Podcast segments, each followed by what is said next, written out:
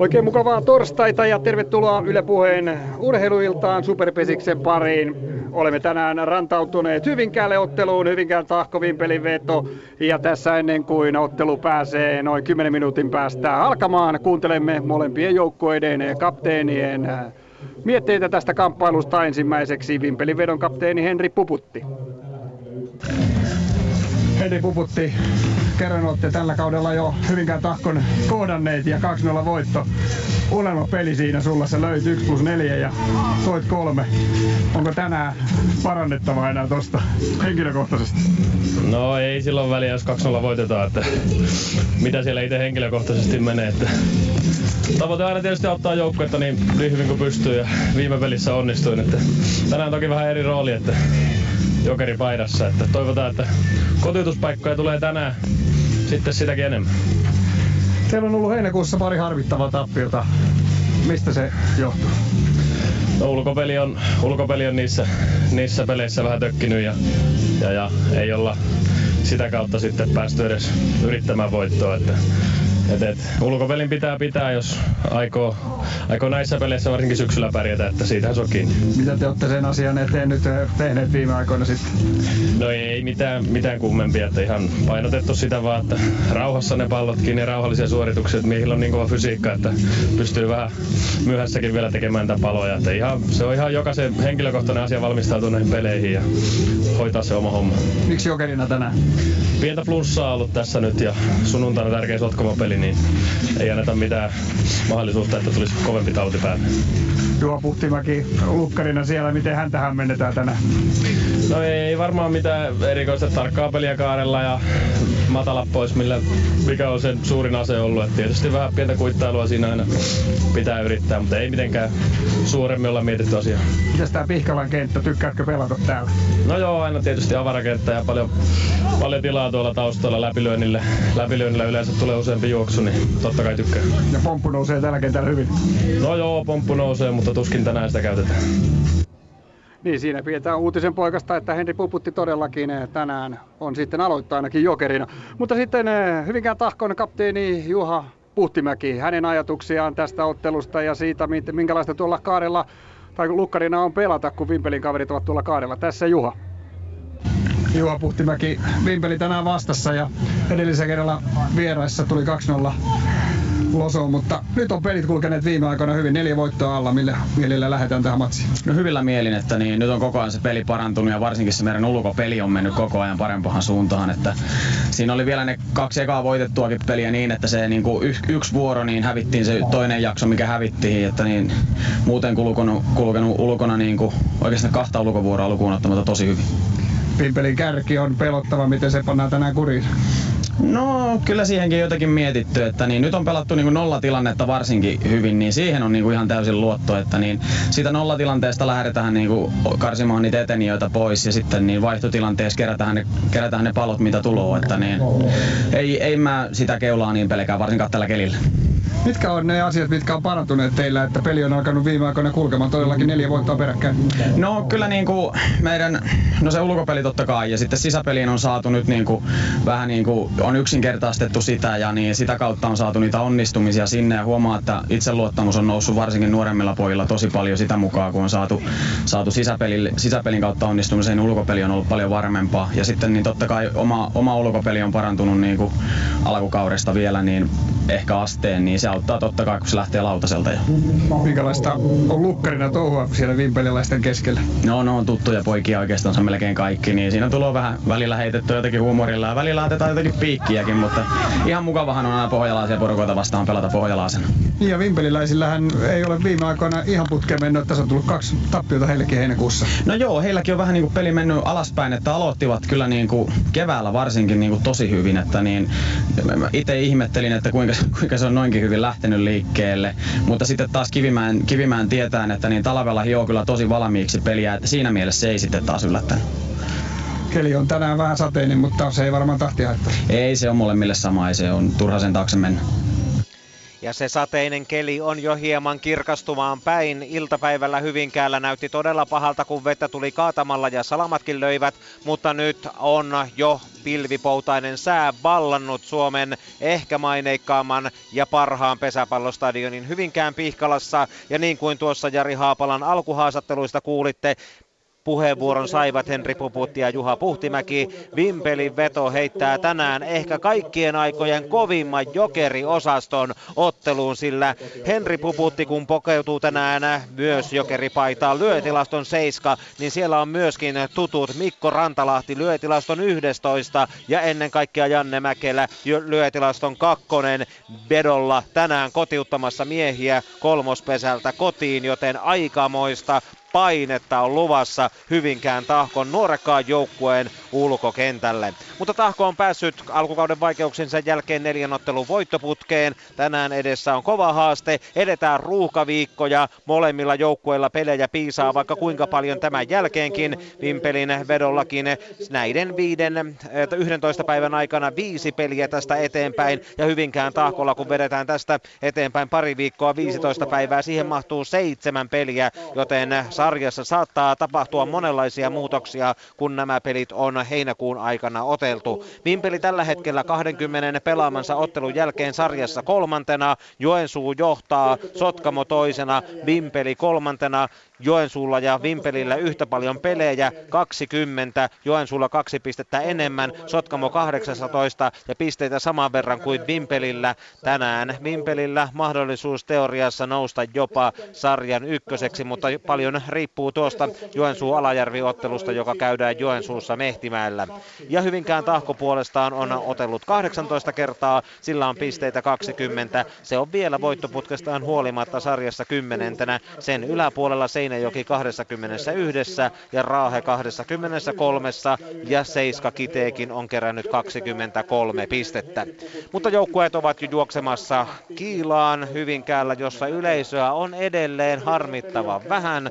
Tämän kauden pelit eivät ole Hyvinkäällä yleisöä vetäneet. 6 kertaa on jääty alle 1000 katsojan ja kertaalleen päästy päälle 2000, kun Jyväskylän Kiri vieraili täällä ja Kiteekin veti reilut 1000 katsojaa. Kotijoukkueessa tänään numerolla 1 Lauri Vierimaa, joukkueensa sieppari, 2 Juha Puhtimäki lukkari, 3 Teemu Nikkanen kakkoskoppari, 4 Juha Korhonen kakkosvahti, 5 Marko Pelkonen kolmospolttaja, 6 Riku Hokkanen kakkospolttaja, 7 Valtteri Virtanen kolmosvahti, 8 Sami Virto kolmoskoppari ja 9 Iiro Kuosa joukkueensa ykkösvahti. Ja Tahkolla jokereina Timo Rantatorikka, Valentin Ikonen ja Tuomas Tyni.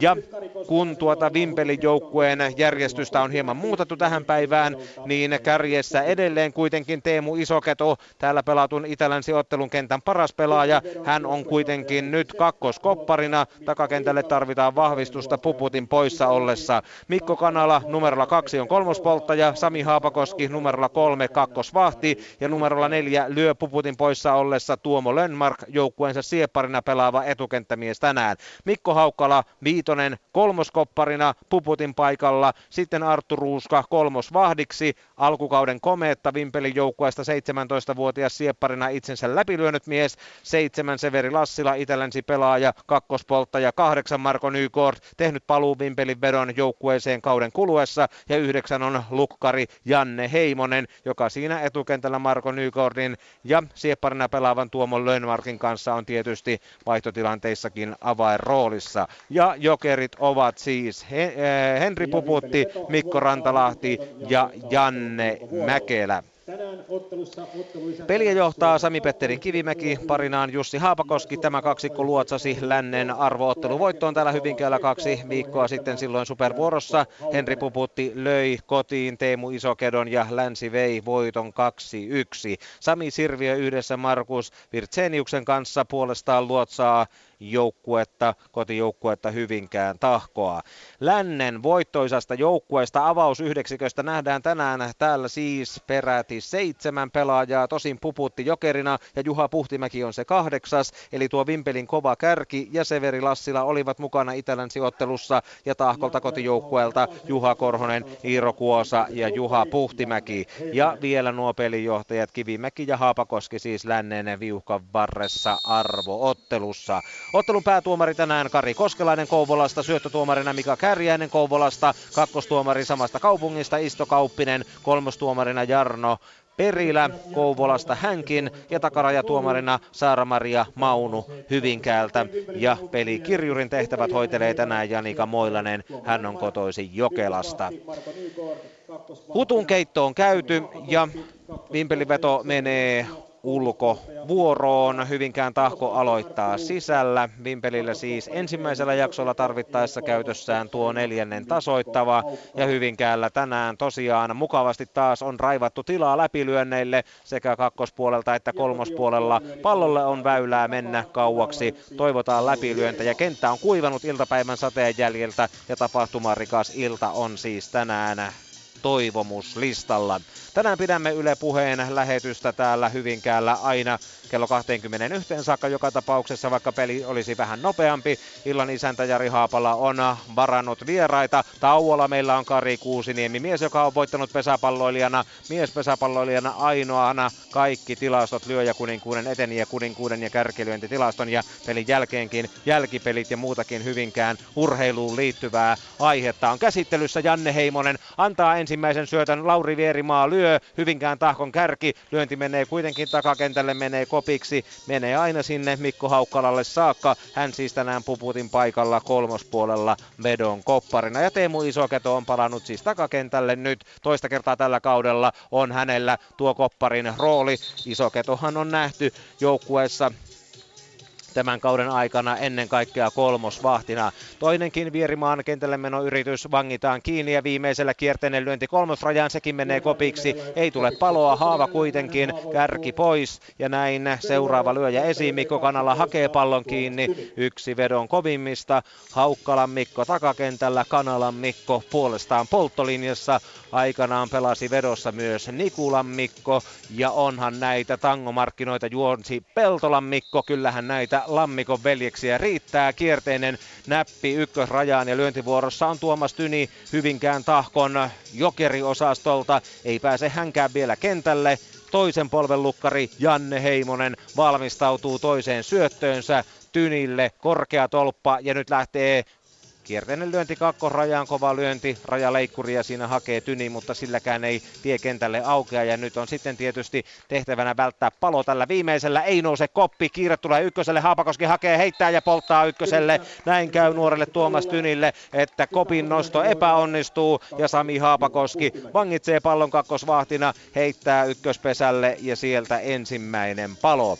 Kentällä tänään monta urheilijaa, jotka ovat tulleet valituksi vuoden pesäpalloilijoiksi. Sami Haapakoski tietysti sellainen vuodelta 2009. Henri Puputti puolestaan vuoden pelaaja 2010. Ja kyllähän Juha Korhonenkin Hyvinkään Tahkosta on tuon tittelin saanut ja voittanut vuoden pelaajan palkinnon 2012. Nyt pääsee kentälle Tahkojoukkueesta numerolla 2. Puhtimäki, lukkari, syöksyy lyhyen jälkeen. Raivaa tietä kärkeen ja hänen jälkeensä mailan varteen astelee sitten Teemu Nikkanen selvittelemään ykköstilannetta. Heimonen pistää lisää kaasua koneeseen ja heittelee siinä tiukasti. Antaa sitten syötön ensimmäisellä merkkiölle päällä ja Nikkanen kokeilee takakentän pitävyyttä. Lyö pallon kuitenkin kolmospuolelta leveäksi ja uusi pallo peliin. Heimonen valmistautuu toiseen syöttöön ja Puhtimäki on edelleen tiukasti ykköspesän tuntumassa. Sitten otetaan väärä pois. Merkkipeli toimii. Nyt on lukkarilta riisuttu ensimmäinen käytettävissä oleva ase. Ja seuraavalla vetää Nikkanen todella kovaa jalkoihin. Siihen se jää ja sieltä tulee vaihto. Ei mahtanut mitään Tuomo Lönnmark tuolle todella rajulle Teemu Nikkasen maalyönnille. Se oli inhottava etumiehelle, siepparille jalkoihin. Siinä hieman sai Lönnmark lyöntiin kosketusta, mutta vaihto toteutuu. Nikkanen onnistuu. Puhtimäki on kakkosella, Nikkanen ykkösellä ja lyöntivuorossa Tahkosta Valentin Ikonen numerolla 11. Ei panna tähän vielä Juha Korhosta lyömään. Hänelle perataan tässä tilannetta, jossa pesät olisivat täynnä. Ajolähtöä lähtee Tahko rakentamaan, mutta paljon heittelee Heimonen kolmospesälle tiukasti Arttu Ruuskan kanssa. Ja sitten saa vielä Heimonen pallon takaisin ja nyt lähtee lähtee kierteinen jalkoihin, se osuu sinne Heimosen jalkoihin ja loistava on tuo Ikosen ratkaisu. Käyttää siinä kentälle päin aavistavan Janne Heimosen liikehdintää sen verran hyväksi. Vasemmalta puolelta kierteinen näppi ykkösrajaan, osuu lukkarin jalkoihin. Sehän on silloin kelpo lyönti ja sillä on ajolähtötilanne valmiina ja heti heittää Heimonen väärän. Sen ottaa Hyvinkään Tahko pois. Ei ole merkki päällä ensimmäisellä. Juha Korhonen on lyöntivuorossa, mutta liian korkealle nousee hänen lyöntinsä. Osuu siinä vähän väärään kohtaan ja näin poimitaan koppi pois. Toinen lyönti, merkki päällä, hermopallo kakkospuolelle, Haapakoski hakee kotiin, yrittää ja ei ennätä. Juha Puhtimäki kuolee kotipesän kynnykselle, etupesät kuitenkin täynnä ja Korhosella yksi lyönti. Se oli tuollainen vähän vaisu tuo Korhosen ratkaisu, kokenut Haapakoski kuitenkin tietää mitä pitää tehdä tuollaisessa tilanteessa. Heittää varmasti lukkari Heimoselle, syntyy toinen palo ja vielä yksi lyönti Korhosella jäljellä ja nyt hän nostaa kopin.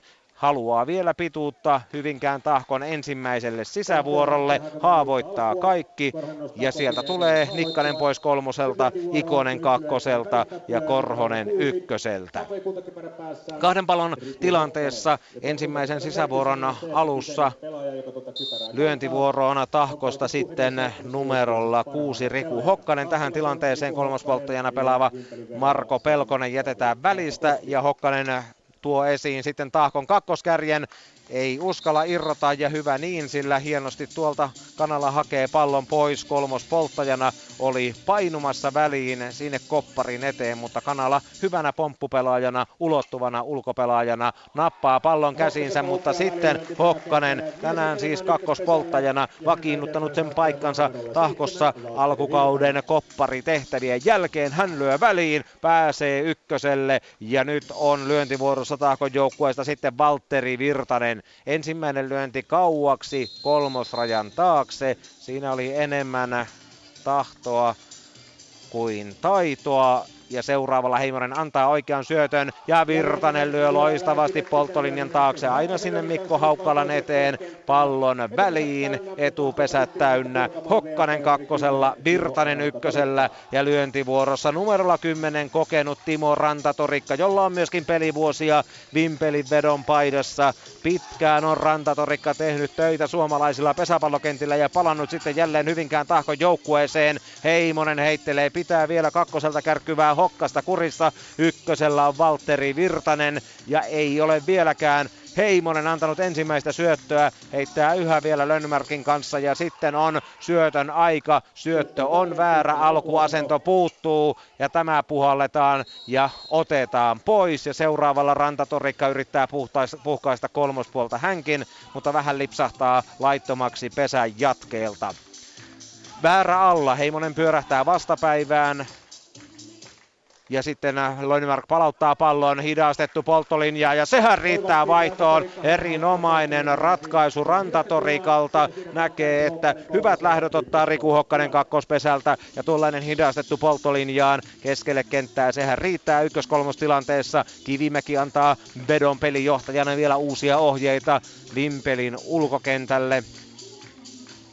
Lönnmark on siepparina vetäytynyt tuonne kakkospesän kohdalle ja Haapakoski on siinä sitten pesän vieressä. Nyt tulee juoksu, merkki päällä, yllätys, kotiinotto, loistava veto Sami Sirviöltä. Hokkanen juoksee kotiin, ykkös-kolmostilanteessa Vimpelin ulkokenttä ei ole aktiivinen, kotijoukkue siirtyy johtoon, Rantatorikka yllättää pomppivalla maalyönnillään polttolinjan ja sitten tulee kiire puolestaan kolmoselle, sieltä se palo ja vuoronvaihto, mutta tärkeä onnistuminen kotijoukkueelle. Avausjuoksu Timo Rantatorikan mailasta, Riku Hokkanen juoksee kotiin ja Hyvinkään Tahko on siirtynyt, vaikka oli alussa vähän vaikeuksissa, siirtynyt kuitenkin ensimmäisen puolikkaan pelatun vuoroparin jälkeen kotikentällään yhden juoksun johtoon. Eli näin on avausjuoksu saatu ja tilanne Pihkalassa on 1-0. Marko Nykort, palasit superpesikseen, miltä on tuntunut nämä matsit tässä heinäkuussa, tulit Vimpelin-Murikkaan takaisin?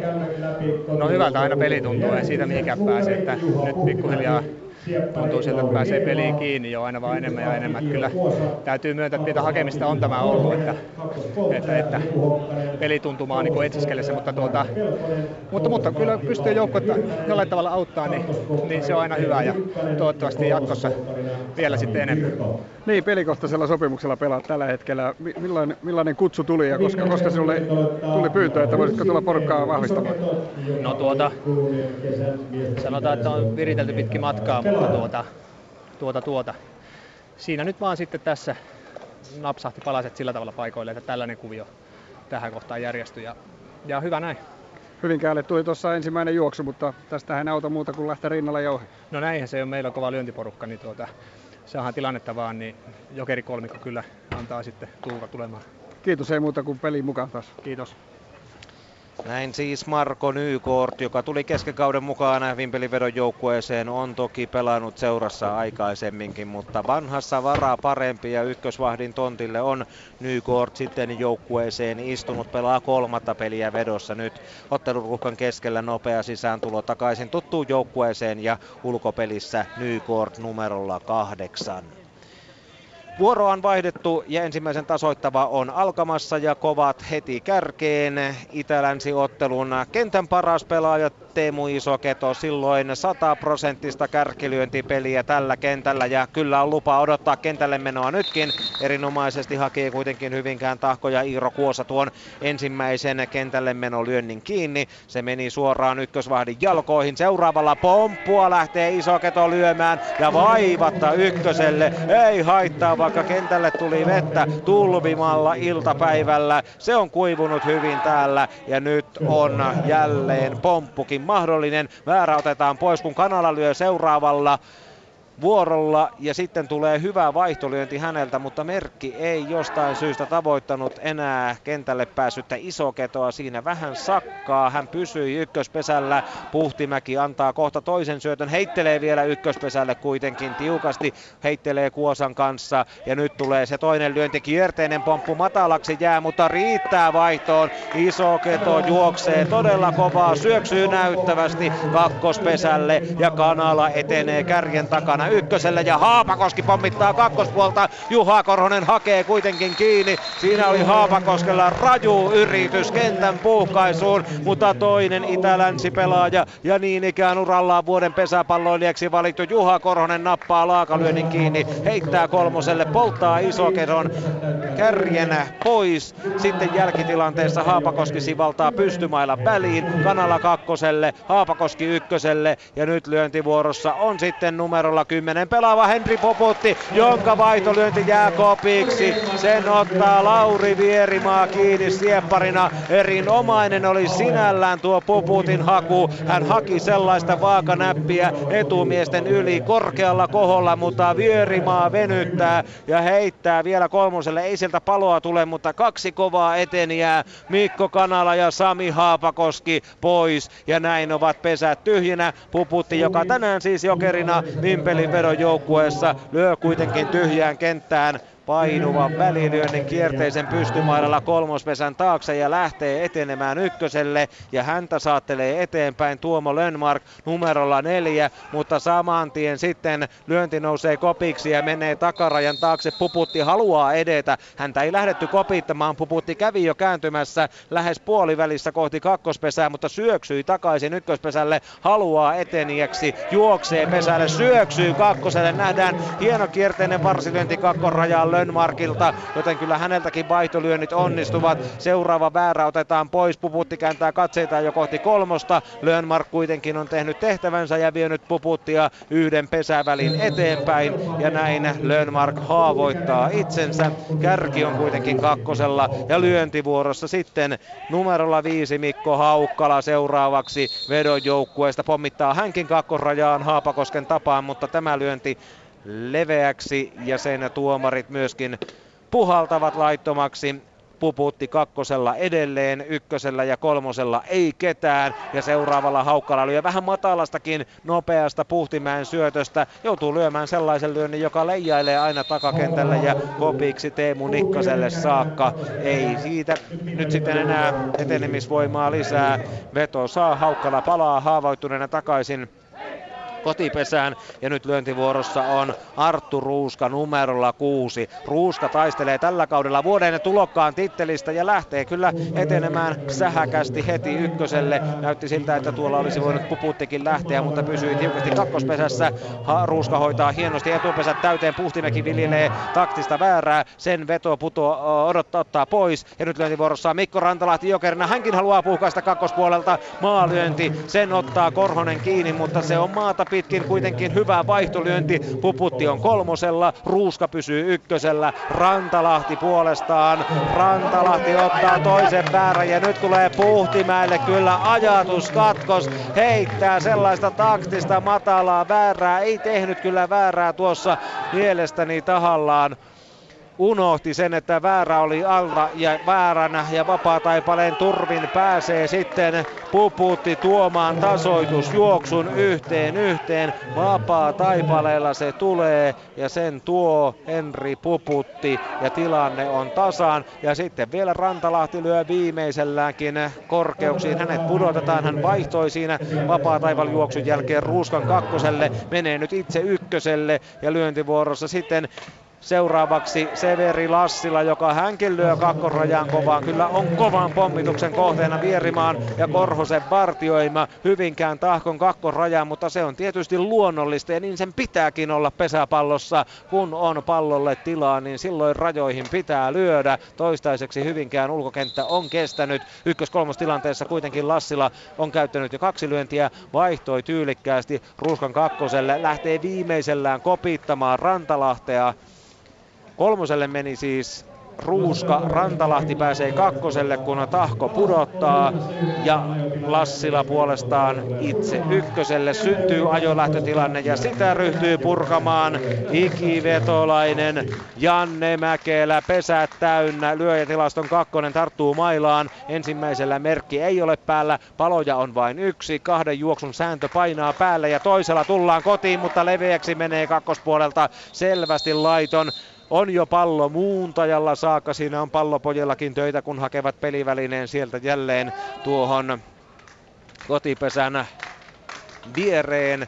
Mutta nyt sitten katsotaan, mitä Mäkelä viimeisellään tekee. Vain 1 palo, tasoitusjuoksu, vapaa taivaljuoksu, Puputti kotiin. Puhtimäki tarjosi 2 väärää ja nyt väärä pois lähtö. Kopiksi menee, paloja tulee ainakin 1 kotiin ja muutkin pesät tyhjenevät. Loistavasti hakee sieltä Hyvinkään Tahkon polttolinja pallon kiinni ja näin jälleen. Oliko se Riku Hokkanen? Miehet vaihtavat jälleen paikkaa joka tapauksessa, pallokopiksi ja pesät tyhjiksi. Ei onnistunut Janne Mäkelä nyt viemään vetoa kuitenkaan 2 juoksuun. Tihkusadetta nyt yllättäen sitten jälleen tuon hyvän poutajakson jälkeen täällä Hyvinkäällä. Yleisöä ei ole paikan päällä kovinkaan paljon, ehkä noin 1200 katsojassa väkimäärä tänään on, ja se on joutunut kaivamaan kyllä sadeviittansa ja sateen varjonsa esille. Ja lyöntivuorossa, kun on vedonjoukkueesta numero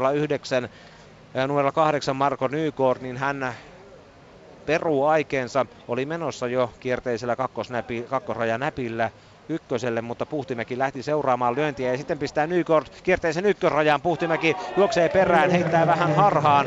Kuosa ei saa palloa pesässä ollessaan kiinni, mutta Riku Hokkanen takana varmistaa ja näin ainoastaan ykköselle aukeaa Nykortin tie. Seuraavaksi lyömässä on Janne Heimonen. Pitäisi peräpäällä vielä se toinen juoksu tehdä ja kun jokerit on käytetty ja tästä tulee joka tapauksessa 3 palo, niin Heimonen jää lyömään. Heimoselta lyönti etukentälle, se sopivasti käsiin, pallo Juha Korhosen. Ja näin on vuoro täynnä. Ensimmäinen on pelattu kokonaan valmiiksi ja veto tasoitti vapaa taival juoksulla, kun Juha Puhtimäki antoi ilmaista kyytiä kotijoukkueen kukkarina Henri Puputille. Tilanne 1-1. Lauri Vierimaa aika kovaa painetta laittaa Vimpeli siihen eteen tuonne kakkos. Laitaan, että siellä pitää olla tarkkana. Joo, kyllä se on tiedossa, että täällä on avarakenttä ja kyllä se on rajasta, se on monen juoksuarvoinen lyönti, jos sinne saa, niin pitää olla vaan hereillä. Siitä taas käy Juha Puhtimäelle pieni ajatusvirhe, kun ajattelee toisen väärän, niin en mä sitten muistanut, että siinä oli yksi alla. Joo, en tiedä mitä tapahtui, että paha paikkaan tuli, mutta tästä jatketaan, se on vasta 1-1. Niin on hyvin, jää näköjään räpylää tuossa. Joo, loistava koppi äsken. Kyllä, kiitos. Okei, tsemppi. Jari Haapala siis tänään isäntänä ja haastattelijana lähetyksessä, Raimo Utriainen äänitarkkailijana Pasilan päässä.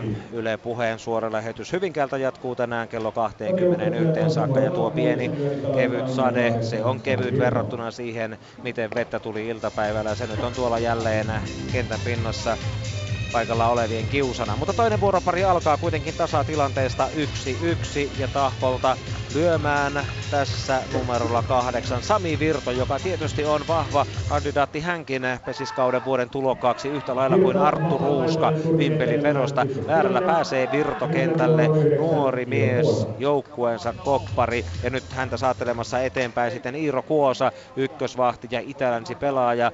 Tämä jälkipää tässä todennäköisesti pyrkii palon välttämään, ja kopit ainakin toistaiseksi ovat käytössä olevia aseita, mutta ei lähtenyt Virto vielä ensimmäisellä liikkeelle, toisella kuitenkin kohti kakkosta, ja nyt Kuosa tarjoilee vieläkin edellistä korkeamman lyönnin, jonka hakee Vimpelin polttolinja kiinni. Severi Lassila ottaa pallon räpyläänsä, ja näin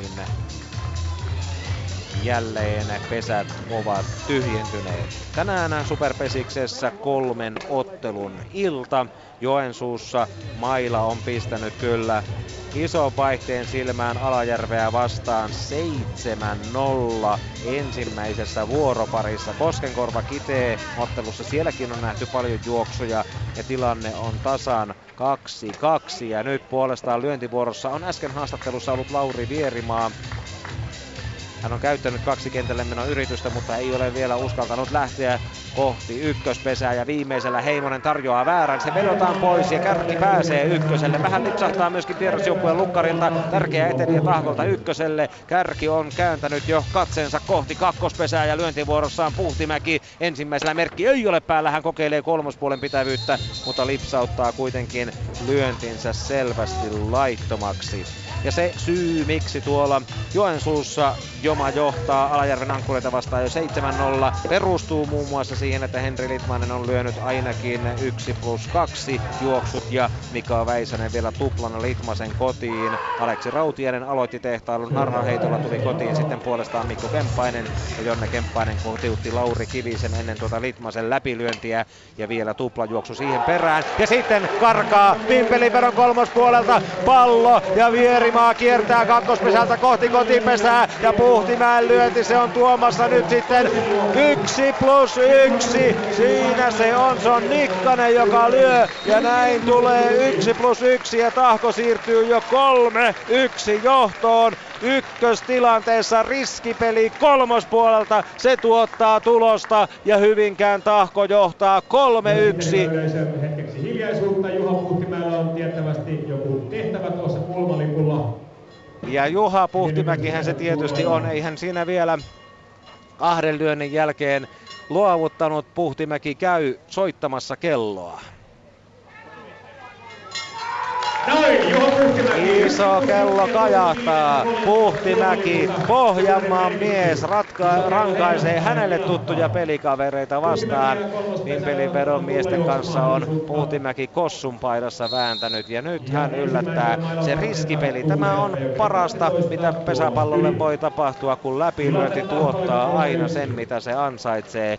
Kakkospuolta pommitti Vimpelinveto, ja nyt Hyvinkään puolestaan kolmospuolelta onnistuu. Ja Puhtimäen 1+1 tuottaa 3-1 johtolukemat toisen vuoroparin alussa, ja hän jää odottelemaan tuplajuoksua sieltä. Lauri Vierimaa toisen juoksun, ja Puhtimäki kunnarillaan kolmannen. Nyt lyöntivuorossa on sitten väärää vetoa, vaan Tyni.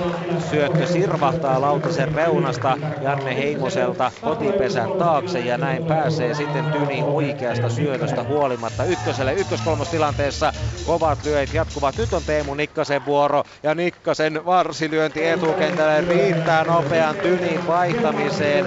Kakkoselle syntyy ajolähtötilanne ja Juha Puhtimäki kunnarin lyöjänä odottelee kolmosella. Tyni on kakkosella, Nikkanen ykkösellä, Juha Korhonen, jolla varmasti on läpilyöntihalukkuutta hänelläkin. Ensimmäisellä oivallinen kierteinen ykkösrajaan, se on se tuppinäppi, joka kuitenkin vähän menee laittomaksi. Heti oli Puhtimäki tulossa, sitten syöttö vedotaan vääräksi ja nyt se on oikea ja se taas vähän ottaa pomppua lautasen reunasta, mutta miehet pysyvät paikoillaan. Korhosella on enää yksi käyttämättä, kaksi on kulutettu ja viimeisellä miehet liikahtavat. Väärä pois lähtö, kierteinen rajaleikkuri kakkospuolelle, siinä hakee rohkeasti Korhonen vielä Pajatson tyhjennystä, mutta se jää tällä kertaa haaveeksi. Joka tapauksessa ajolähtötilanne jatkuu ja se oli Palona vasta ensimmäinen, joten siinä mielessä Tahkon kannalta ihan oiva riskiratkaisu tähän tilanteeseen. Lyöntivuorossa on Marko Pelkonen, joka ensimmäistä kertaa tarttuu mailaan ja puuhkaisee. Nyt tulee Mikko Haukkalalle hirvittävä virhe takakentällä. Hän luulee lyönnin menevän laittomaksi. Marko Pelkonen pudottaa postimerkkiin sinne kulmaan. Kaksi juoksua Hyvinkäälle. Vielä ehtii virhearvionsa jälkeen Haukkala hakemaan pensaista takarajan takaa pallon räpylänsä ja miehet jäävät takapesille, mutta Marko Pelkonen ottaa ratkaisijan roolia hänkin ja lyö kotiin kaksi eteniä. Sieltä tulevat sekä Puhtimäki että Tyni kotiin. Nikkanen jää kolmoselle ja nyt on aikalisän paikka. Ja Pele viimeinen. Heti kotiin. Keskity voi olla laiton, juoksu tai laiton. Laatu. Voi olla, että tuossa Severin syvyys, jos se menee ihan vitusti. Jos teillä on käännetty kuvio, niin sitten pois. Jos on normi takana, niin sitten heti kotiin. Sille, että saadaan takavaihto sieltä oikeasti.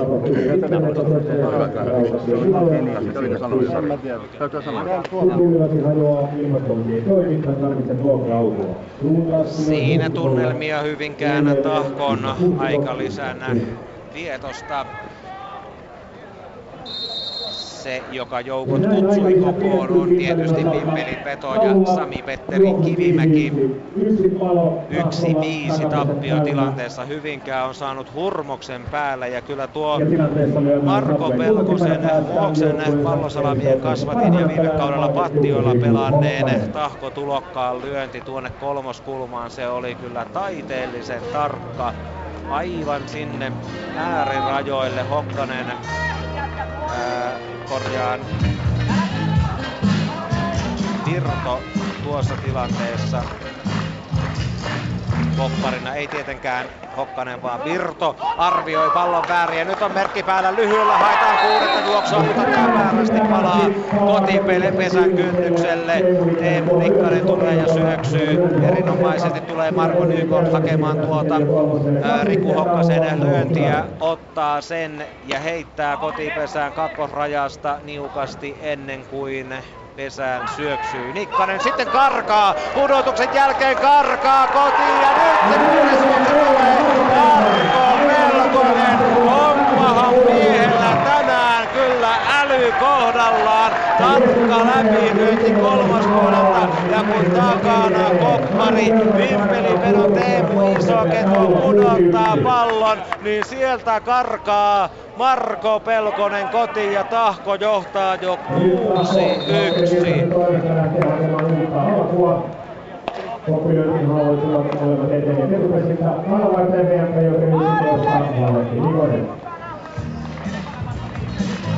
Pesät tyhjenevät jälkitilanteessa ja nyt lyöntivuoroon Tahkon joukkueesta numerolla 11 Valentin Ikonen. Hän sivaltaa vasemmalta puolelta, mutta Pelkoselle siis tuotu juoksu. Ja sen jälkeen jälkitilanteessa pesät tyhjiksi. Ikonen on käyttänyt kaksi lyöntiä. ottaa viimeisellä puolesta mailasta kiinni ja nostaa tyylikkäästi kopin takakentälle. Sen käy sieltä hakemassa Mikko Haukkala ja tuossa sen verran noiden koppareiden kanssa sekoilin. Tietysti Haukkala ja Isoketo ovat siellä takana. Virto, Hyvinkään Tahkon koppari, on tällä hetkellä tietysti sisävuorossa ja menee ulkokentälle vasta kun vuoro vaihtuu. Joka tapauksessa erinomaista sisäpeliä Hyvinkään Tahkolta. Ikonen haavoittuu ja nyt kävi myyntivuorossa sitten myös seuraavana miehenä kotijoukkueen Virto. Iiro Kuosa jätetään väliin ja hän pyrkii ehkä myöhemmin kentälle, sillä kärki on jälleen lyöntivuorossa. Lauri Vierimaa, Tahkon numero 1, lähtee seuraavalla hakemaan pystymällä lyöntiä. Nyt sitten tulee Isoketo vastaan, ottaa kopparina pallon kiinni ja Vierimaa haavoittui. Hän pääsi tässä jo väärällä toisen vuoroparin alussa kertaalleen kentälle ja toi yhden juoksun, ja nyt on Puhtimäki tuon myllytyksen todenteolla aloittanut hyvinkääläinen lyöntivuorossa tyhjään kenttään toista kertaa tässä ottelun kakkosvuoroparin alussa.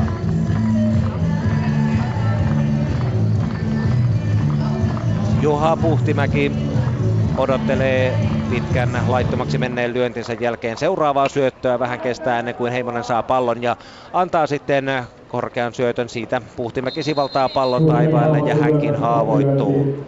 Lyöntiä riittää vielä Tahkolla tuonne Marko Pelkoseen asti. Kahden juoksun sääntöä täytyy tietysti noudattaa myöskin samana sisävuoron edetessä. Teemu Nikkanen tällä hetkellä pyrkimässä tyhjälle kentälle numerolla 3. Pommittaa tiukasti kakkosrajaa. Sieltä hakee pallon Arttu Ruuska kiinni. Hän on tässä tilanteessa jälleen siepparin paikalla ja Marko Nykort kolmosvahtina. Tuomo Lönnmark tuossa keskellä, vaikka miehet ovatkin pöytäkirjaan merkittynä niin, että Ruuska toimii kolmosvahtina ja Lönnmark siepparina, niin aina tilanteiden ja lyöjien mukana uutta kuviota joukkueet ulkopelissään rakentavat. Juha Korhonen lyömässä seuraavaksi. Siinä kävi jälleen Nikkanenkin haavoittumassa 1. Pieni tihkusade Hyvinkäällä edelleen. Ja Korhoseltakin korkea lyönti. Nyt kun katsotaan tuota jokeriosastoa, niin Timo Rantatorikkaahan Hyvinkään ei ole vielä käyttänyt. Marko Pelkonen, joka löi 4. ja 5. juoksun, tarttuu seuraavaksi mailaan. Tuomas Tyni on jokereista ollut pelissä jo tässä toisen vuoroparin alussa, samoin Valentin Ikonen. Ja nyt on sitten 2 miestä Hyvinkäällä jäljellä. Pelkonen kokeilee jälleen kolmospuolta ja vaikka sieltä ei läpilyöntiä tule, niin Pelkonen etenemishaluisena hyvinkääläisenä siirtyy 1. ja Rantatorikan pitäisi nyt lyödä sitten aina pesän väliin kerrallaan miestä eteenpäin. Kiire tulee 2. sieltä se kolmas palo. Hyvin yritti Rantatorikka, mutta hienosti poimii myöskin Vimpelinvedon ulkokenttä. Kovin tehokas oli joka tapauksessa Hyvinkäällä Tahko tässä ensimmäisen vuoroparin jälkeisessä toisen vuoroparin alussa. 1,5 on pelattu ja Tahkon kannalta näyttää vallan erinomaiselta. Joukkue johtaa 6-1. Marko Pelkonen, aika huikeaa tää toisen alun aloittava teillä. Joo, saatiin vähän se lyöntiä auki ja siellä sitten vähän fiilistä päälle, niin uskalti itsekin karata sitten kolmoselta vielä. Niin, en sieltä sitten tuolta takaa läpi ja sitten toi oli tosi huikea toi. Miten sä haastoit tuon karkauksen? No, mä lähtiin syötöstä vähän irti, oli koko ajan 3 metriä irti kolmas pesältä ja sitten katsoin, kun nousi koppi niin kauas ja vähän ennen pallo Isoketua tulolla niin lähdin okseen täysin, niin kerkisi sitten ihan reippaasti vielä kotiin. No nyt tarkka ulkopuolella vaan 6-1 johtanut. Kyllä, vielä. Marko Pelkonen isossa roolissa tänään sekä lyöjänä että eteenijänä ja mitenkään ulkopeliä väheksymättä. Hän on joukkueensa kolmospolttaja tänään Tahkon 9. Riku Hokkaselle merkittiin tuo 6. juoksu, lyöntijuoksu Ja nyt on Vimpelinvedolla sitten tasoittavan toisen sisävuoron aika. 5 juoksun takaa ajo tilanne. Hyvinkään Tahko on voittanut ennen tätä päivää 4 peliä putkeen. Se on silti sarjassa 10. Ja Vimpelinveto puolestaan sarjan 3.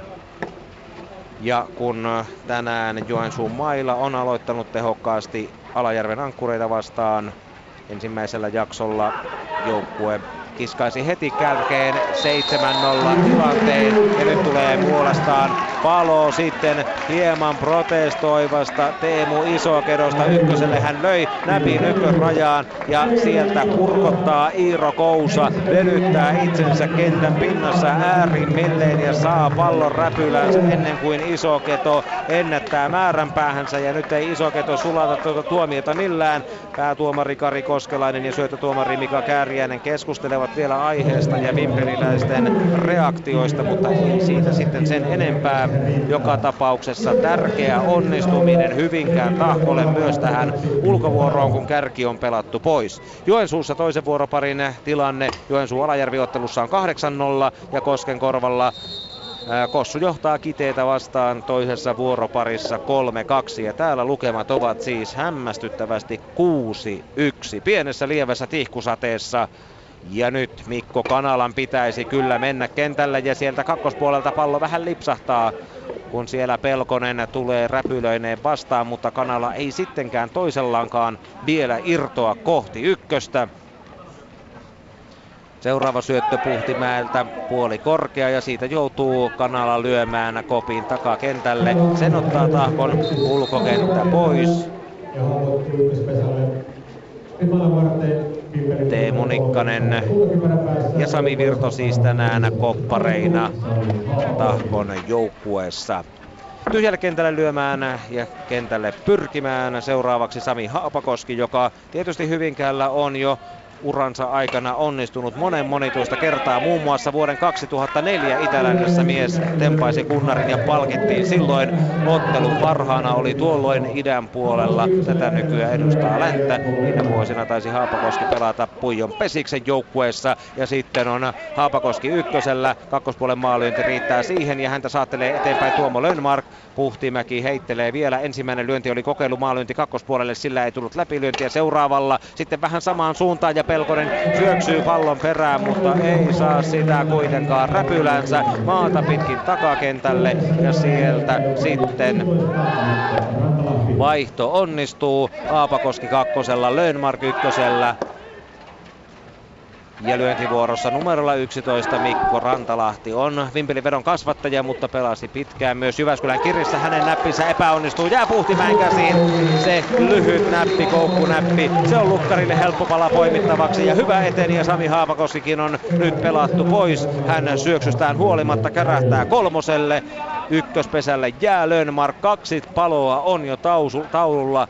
Ja viimeinen lyönti Rantalahdella jäljellä, eikä jää siinä jokerille mitään muuta vaihtoehtoa kuin nostaa koppi, jonka poimii pois Hyvinkään Tahko ja Lauri Vierimaa. Ja pesät tyhjenevät.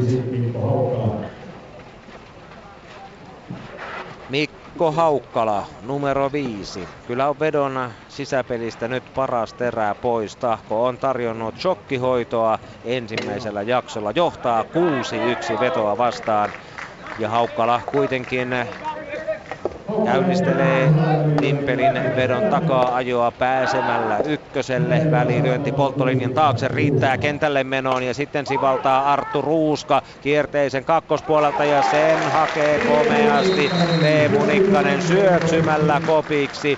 Nikkanen ja Virto vaihtavat koko ajan paikkaa tuolla takakentällä, mutta kyllä se nyt sitten Nikkasen poimima koppi oli ja sieltä sitten seuraavaksi Ruuska kokeilee samasta paikasta, mutta tämä kiertää vähän lyhyempänä kohti kakkospesää. Tämä kierteinen pystymailla Juha Korhosen räpylään. 2 paloa taululla ja 17-vuotias Ruuska lähtee viimeisellä nostamaan taas kohti taivaita. Ja 4 Tahkon pelaajaa peruuttaa samaan läjään hakemaan koppia pois ja sieltä se sitten se koppi myös otetaan. Severi Lassila lyömään Ruuskan jälkeen. Ei oikein pienintäkään yritystä tässä vielä vedolla ole nähty toisen vuoroparin tasoittavalla Hyvinkään hurjan myllytyksen jälkeen. Ja seuraavaksi Lassila puhkaisee kolmospuolelta, mutta Pilli soi sen merkiksi, että lyönti on sittenkin vähän laiton. Palailee takaisin kotipesään. Oli siinä jo sytyttelemässä vimpeliläisiä uuteen liekkiin. Joku läpilyönnin kaltainen roihahdus tässä tietysti vimpeliläisillä varmasti olisi toivomuslistalla.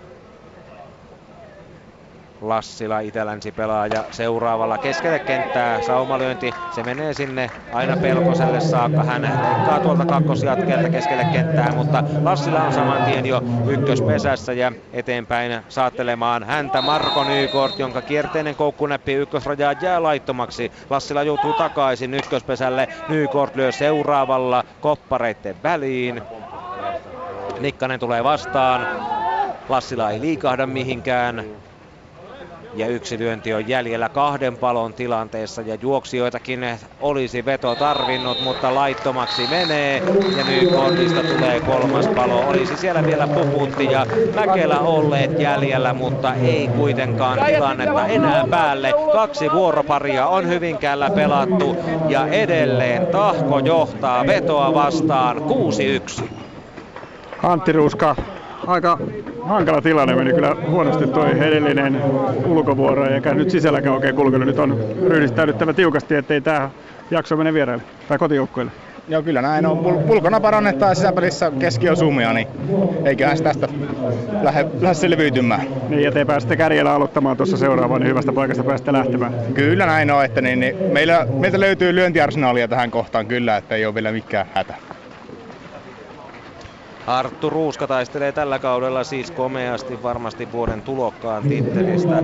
Aloitti kauden vedossa siepparina ja pelasi ja on pelannut suurimman osan kaudesta sillä tontilla. Tänä päivänä hänet on merkitty kuitenkin kolmosvahdiksi otteluun, kun kolmosvahtina normaalisti pelaava Teemu Isoketo on saanut komennuksen takakentälle Henri Puputin poissa ollessa Mikko Haukkalan pariksi. Ja kyllä tuota Ruuskan hienoa kautta tietysti kuvaa sekin, että kun hän pelasi pitkään tällä kaudella ensin numerolla 7, niin sitten jo lähes tuossa kesäkuun aikana hänen numeroksi vakiintui 4, kävi yhden pelin pelaamassa myös numerolla 3. Tänään hän on 6, kun vedon kokoonpanoa vähän muutenkin myllätty, mutta joka tapauksessa hieno sisääntulo Arttu Ruuskalta tähän pesäpallokauteen miesten superissa.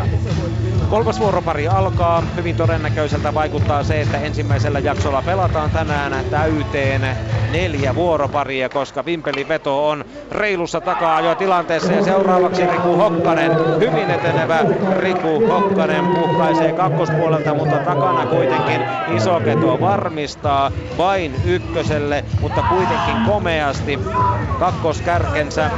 kakkoskärjen roolinsa mukaisesti Hokkanen etenee. Häntä saattelee eteenpäin sitten Valtteri Virtanen, joukkueensa kolmosvahti. Lönnmark ja Nygård ovat tulleet hakemaan lyhkästä. Virtanen lyö varren. Lönnmark heittää kakkospesälle ja niin vain palo tulee. Pesään syöksyvä Hokkanen on laskeutumassa, kun pallo on jo Ruuskan kädessä kakkospesällä ja hienosti hoitaa Lönnmark tilanteessa ensimmäisen palon taululla. Ja sitten Heimonen nostaa Virtaselle seuraavan syötön. Siitä Virtanen puolestaan sivaltaa korkean koppilyönnin. Mikko Kanala hakee sen pois ja pesät tyhjenevät ja pysyvät edelleen ilman etenijöitä, kun lyöntivuorossa on Sami Virto seuraavaksi. Kolmoskoppari Hyvinkään Tahkosta. Tullut hienosti ryminällä hänkin tällä kaudella miesten superpesikseen. Virto on Vihdin kasvatti. On pelannut myöskin Puijon pesiksessä. Ja on hänkin saanut suurta vastuuta tällä kaudella Tahkossa ja pelannut monta peliä sisäpelissäkin numerolla 5. Tänään 8 hihassaan. Virto kuitenkin haavoittuu. Tahko haluaa tässä lisäpalot välttää peräpäällään. Iiro Kuosa jätetään väliin. Ja lyöntivuoro on numerolla 1. Ykköskärki Lauri Vierimaa. Ensimmäinen jää etukentälle, Lönnmark ottaa sen pois ja sitten seuraavan poimii Kanala hanskaansa. Vierimaasta ei ole nyt eteniäksi ja hänen jälkeensä mailaan tarttuu numerolla 12. Jokerina tänään paljon vastuuta saava nuori nopea kinttuinen Tuomas Tyni. Kierteinen lyönti kolmospuolelle pesän jatkeelle ja Kanala taituroi sen. Lyönnin räpylänsä olisi saattanut mennä laittomaksi, mutta poimitaan varmuuden vuoksi pois.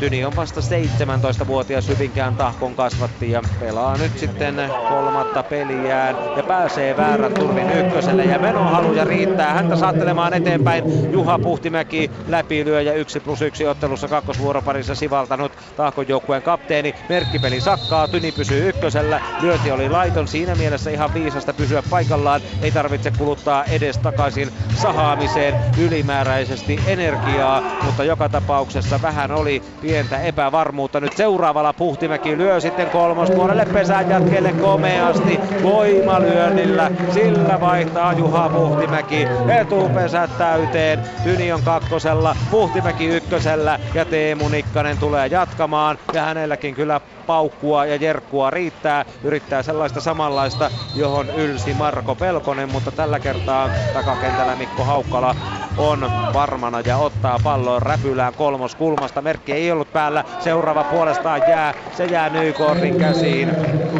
Suoraan laakalyönti. Merkki on päällä. Pallo kopiksi ja samantien kolmoselle. Ja tulee palo ja ykköseltäkin on vielä irti kopin aikana Juha Puhtimäki. Ja tästä tulee kolmas palo ja vuoronvaihto nopeaan tahtiin. Pystyi veto tekemään nyt palot, kun Tahko edellistä sisävuoroa pyöritti lähes 2 kierrosta. Mutta 2,5 vuoroparia on pelattu ja edelleen Tahko johtaa 6-1. Janne Heimonen, nyt meni tuo ulkopeli niin kuin pitikin, se oli nopeasti 3 paloa.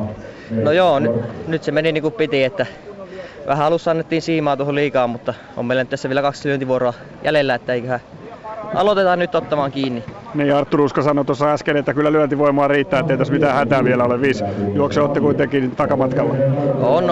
Omaa peliä pelataan ja jätetään nuo epäonnistumiset pois, niin kyllä me tässä vielä monta juoksua tehdään. Selvä, kiitos. Ei muuta kuin tekemään niitä juoksuja. Kiitos. 3. vuoroparin tasoittavaan lähdetään kotijoukkueen 5 juoksun johtolukemissa. Muissa peleissä tilanteet ovat hieman muuttuneet. Koskenkorva Kiteä nyt 2,5 vuoroparin jälkeen tilanteessa 7-2. Siellä on Kossu kiskaissut oikein kunnolla ja kun täältä katson vähän tilastopalvelusta tuota juttua, niin kyllä sieltäkin on läpilyöjä löytynyt. Juuso Myllyniemi tempaisi komeasti 1+1 ja saatteli Jouni Koskelankin kotipesään tilanteeksi siinä vaiheessa 5-2 ja Jere Dahlströmin pari kotiutusta siihen perään. Ne ovat antaneet uutta puhtia myöskin Koskenkorvalle. Juho Hakomäki oli 3-2 juoksunlyöjä ja Sami Karjala, joka hänkin on palannut kesken kauden takaisin kentille ja Kossun paitaan siellä tuojana. Eli Koskenkorvasarja Jumbo on kuitenkin Kiteitä vastaan ensimmäisellä jaksolla jo ratkaisevan tuntuisessa 7-2 johdossa ja täällä tuo 6-1 on erona mitattuna yhtä iso kotijoukkueen hyväksi ja nyt lyöntivuorossa Mikko Kanala, joka saattelee hyvin verkkaamattomalla lyönnillä kentälle päässeen Isokedon kakkoselle. Etupesä täynnä, nyt liikkuu Vimpelin kärki niin kuin pitääkin. Ja parasta tässä on tietysti se, että vedolla on vielä 2 sisävuoron aikana mahdollisuuksia. Tosin niitä nyt Tahko jälleen tylsistyttää, kun 3. tulee Haapakosken lyödessä Isokedosta palo. Mutta tietysti kun kentällä on tilaa ja läpilyönnille mahdollisuuksia, niin nopeaan tahtiin juoksuja voi synnyttää. Marko Pelkonen hakee kopiksi Haapakosken lyönnin. Hienosti loivat Isoketo ja Kanala tilanteen, mutta Sami Haapakosken kokemus ei tässä tilanteessa auta. Hän aiheuttaa 1 palon ja vielä pesien tyhjenemisen koppilyönnillä tähän päälle. Joensuu-Alajärvi-ottelu on 3. vuoroparissa nyt 8-1. Ankkurit on saanut 1 kavennusjuoksun tänään ja Joensuu johtaa siis siellä selvästi Henri Litmasen toimineessa kapelimestarina ensimmäisen jakson juoksutehtailussa. Lönnmark pääsee ykköselle ja Haukkala tulee jatkamaan vedolla 1 palon tilanne päällä. Puhtimäki heittelee vielä Kuosan kanssa ja pitää Lönnmarkia kurissa ykköspesällä. Sitten syöttö nousee, lyönti lähtee. lähtee ja kopiksi menee ja Pelkonen, joka takalukiella pelaa suurta tonttia, hakee ja heittää vielä Korhoselle ja polttaa, joten edelleen kulkee Vimpelinvedolla erinomaisesti, Hyvinkään Tahkolla erinomaisesti ulkopelissä. Pallot jäävät räpylään, heitot osuvat kohdalleen ja vimpeliläisistä etenijät yksi toisensa jälkeen palailevat takaisin kotipesään. Syöttö vääräksi, Haukkala kentälle, kahden palon painaessa päälle lyöntivuoroon 17-vuotias Arttu Ruuska, jonka varsi etukentälle riittää. Se oli sellainen varsipomppu, pomppiva pallo hidastettu etumiesten välistä ja seuraavalla Ruuska lyö komeasti lujaa palloon, osuu keskelle keppiä, hän sivaltaa tuonne takakentälle, se on sopiva lyönti, joka näyttää etupesän. Vaihto onnistui Haukkala kakkosella, Ruuska jälkitilanteessa itse ykkösellä ja Henri Puputti pääsee lyömään ja Tahkon miehet vaihtavat jälleen ulkopelijärjestystään. Lyöjän mukana Puputin tiedetään pommittavan kakkospuolta ja siellä ovat Vierimaa ja Korhonen nyt todella tarkkana. Myös Riku Hokkanen tulee omalle paikalleen ja Pelkonen palailee kolmospuolelle, keskipomppu vielä hakee Pelkonen, mutta nyt ei ole kakkospesällä sitten enää Hokkanen paikalla, ei voi heittää, ei kannata viskaista palloa ohi ja Puputti hoitaa takapesät täyteen ja tässä on nyt sitten se vedon sauma tulla vielä ensimmäisen jakson voittotaisteluun mukaan. Puputin seuraava lyönti on vihainen. Paukku takakentälle ja sieltä pallopoika hakee komeasti rajojen takaa. Ei nyt ihan syöksykoppia, mutta vähän polvistuu ja ottaa pelivälineen hanskansa. Ja seuraavalla Puputti sitten nostaa vähän lyhyemmän, ehkä hieman matalammankin. Ja sen puolestaan Pelkonen nappaa räpylänsä, joten Puputin kaltaista etelijää ei kuitenkaan ilmaiseksi kentälle lasketa. Severi Lassila, takapesä täynnä ja seuraava paukku kohti kakkospesää lipsahtaa kuitenkin leveäksi. Kaksi paloa kolmannen vuoroparin tasoittavalla ja Lassila lähtee, nyt hän lyö kopin toisellaan ja lähtee täyttämään pesiä. Ja Sami Virto ottaa kuitenkin lyönnin pois, eli tässä nyt ei sitten veto saa sitä ajolähtöä, ei yhtään ilmaista etenijää kentälle läpi lyönnin uhana painaessa päälle. Kaikki mahdolliset etenijät riisutaan pois ja Marko Nykort puolestaan lähtee yrittämään sitten näpillä ykköselle, se on kuitenkin laiton. Veto haluaa jäljellä oleville Rantalahdelle ja Mäkelälle pesät täyteen. Mutta kopiksi nousee Nykortin toinen lyönti, Virto poimii pallon räpylänsä. Rantalahti kokeilemaan tähän vielä. Mäkelä verryttelee kotipesän kaarella jäseniään hieman koleassa ja nyt onneksi tihkusateen osalta taas vähän helpommassa illassa. Mäkelän lavat ovat hyvin irti, mutta ennen häntä lyöntivuoroon asettuu ja mailaan tarttuu Mikko Rantalahti. Etenijät yhä pesillä, takapesillä. Rantalahdelle vedotaan väärä, syöttö on väärä. Toinen lyönti Rantalahdelta nousee takakentälle ja taitaa mennä kopiksi rajan taakse reilusti. Yksi on Rantalahdella jäljellä ja nyt yhden väärän tilanteessa. Tietysti Puhtimäen täytyy muistaa, että mikä on lähtökohta tähän syöttöön ja toisaalta myöskin Rantalahden pitää se palo välttää. Janne Mäkelää tarvitsee Vimpelin veto tässä vielä. Rantalahdelle tuskin merkkiä laitetaan päälle ja nyt nostaa sitten vähän niin kuin puolimailasta Rantalahti kopin takakentälle polttolinjan taakse. Sen ottaa Tahko pois. Ja Janne Mäkelä viimeisenä miehenä lyöntivuorossa ja ensimmäisellä hänenkin lyöntinsä kolmospuolelta pitkäksi. Kaksi lyöntiä jäljellä. Ja nyt Mäkelälle merkki päällä. Kakkospuolelle laittomaksi menee. Haluaa puhkaista kentän, mutta lyönnissä on leveyttä ihan liikaa. Haukkala palaa takaisin kolmosviivana taakse. Arttu Ruuska kakkospesään. Ja tässä vedolla vielä yksi mahdollisuus. Mäkelän pitäisi nyt iskee se yksi kavennusjuoksu ja vuoroa pitkittääkseen sen verran läpi, että Ruuskakin tulisi kakkospesältä kotiin. Vuoronvaihto on lähellä. Viimeinen Mäkelältä suoraan käsiin Iiro Kuosalle ja siitä tulee kolmas palo. Sen kummempia ihmettelemättä. 3 vuoroparia on pelattu. Vimpelinveto ei pystynyt kavennusjuoksuihin. Hyvinkään Tahko johtaa ennen 4. edelleen 6-1. Iiro Kuosa. Ihan loistavaa ulkopeliä on ollut Tahkolla tämä ensimmäiset vuorot. Kyllä on ollut. Että sama teema on jatkunut kuin parissa aikaisemmassa pelissä, että hyvin menee. Niin, te olette saaneet pysäytettyä tuon viimpelin vaarallisen kärjen toistaiseksi ihan täysin. No ei ole pojilla lyönnitkään osunut, mutta tiukkaa ulkopeliä on ollut. Niin, ei teilläkään pöllönpä ollut toi sisäpelikään. Joo, se on kans pyörinyt ihan hyvin. Jatketaan samalla lailla. Kiitos. Kiitti.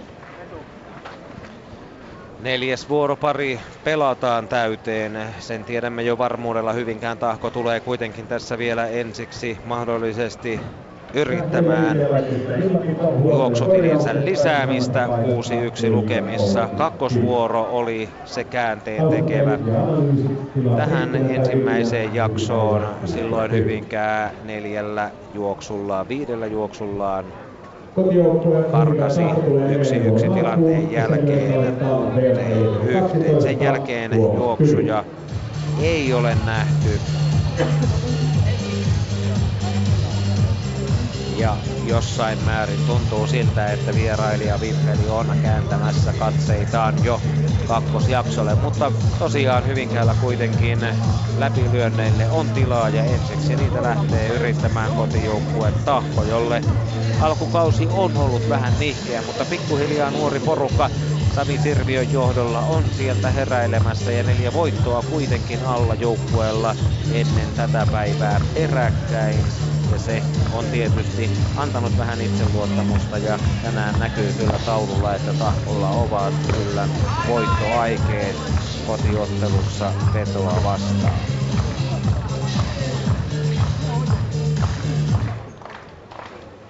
Ensimmäisenä kentälle pyrkimässä Tahkon jokeri Tuomas Tyni käyttää siinä jälleen kentälle aavistavaa Heimosta.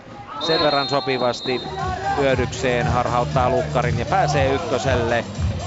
Seuraavana lyömässä Teemu Nikkanen hänen jälkeensä. Tyni käy jo tuossa lähes puolivälissä kohti kakkospesää, mutta Nikkasen ensimmäinen lyönti on laiton. Sitten Heimonen tekee nopean hämäysliikkeen ja heittää pallon saman tien Marko Nykortille ykköspesälle. Nyt otetaan väärä pois. 2 lyöntiä käyttämättä. Väärä on alla. Nikkanen jättää seuraavankin lyömättä. Syöttö on matala. Näin tuomitaan. Mika Kääriäinen näyttää, että vapaa taival tulee kakkoselle Tynille. Ja Nikkasellakin on vielä kentälle meno aikeet, mutta ei lähde toisella yrittämään. Sami Haapakoski tulee kakkospesän vierestä hakemaan lyhyttä varsilyöntiä. Ja seuraavalla Nikkanen nostaa sitten polttolinjaan. Sieltä veto kuitenkin poimii pallon pois.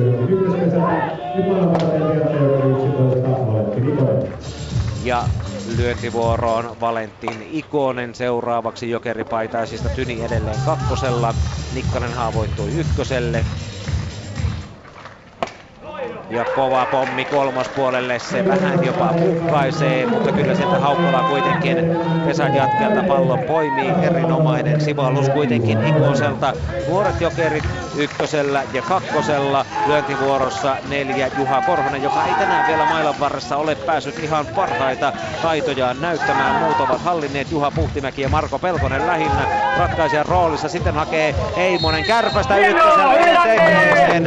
Janne Heimonen heittää Marko Nykortille ja pesästä on vielä irti pesään palaamassa oleva Valentin Ikonen. Seuraava Heimosen syöttö on matala, vedotaan vääräksi. Tyni pysyy edelleen kakkosella. Korhosella ei ole nyt pakkovaihdon tilanne eikä ole merkki päällä. Ei ainakaan Tyni tiedä, että niin olisi. Korhonen yritti kyllä vaihtolyöntiä, löi. Hyvin tuli Tuomo Lönnmarkkin sitä hakemaan. Seuraavalla merkki on päällä ja sitten Korhonen vetää komeasti kohti kolmoskoppari Mikko Haukkalaa. Häntä kohti pallo saa mennä kaikessa rauhassa. Vaihtolyönti onnistuu. Tyni on kolmosella, Korhonen ykkösellä. Lyöntivuorossa Marko Pelkonen isossa roolissa myös ulkopeli. maaliinsa tänään ja hyvä hienokierteinen näppi kakkosrajaan. Se riittää Korhosen vaihtamiseen kakkoselle. Tahkolla edelleen mahdollisuus iskeä lopullista niittiä ottelun ensimmäiseen jaksoon. Kotikentällään Hyvinkäällä väärä ja siitä lyö Pelkonen sen vuoksi, että merkki on päällä Tynille. Janne Heimonen, 22-vuotias vimperiläislukkari,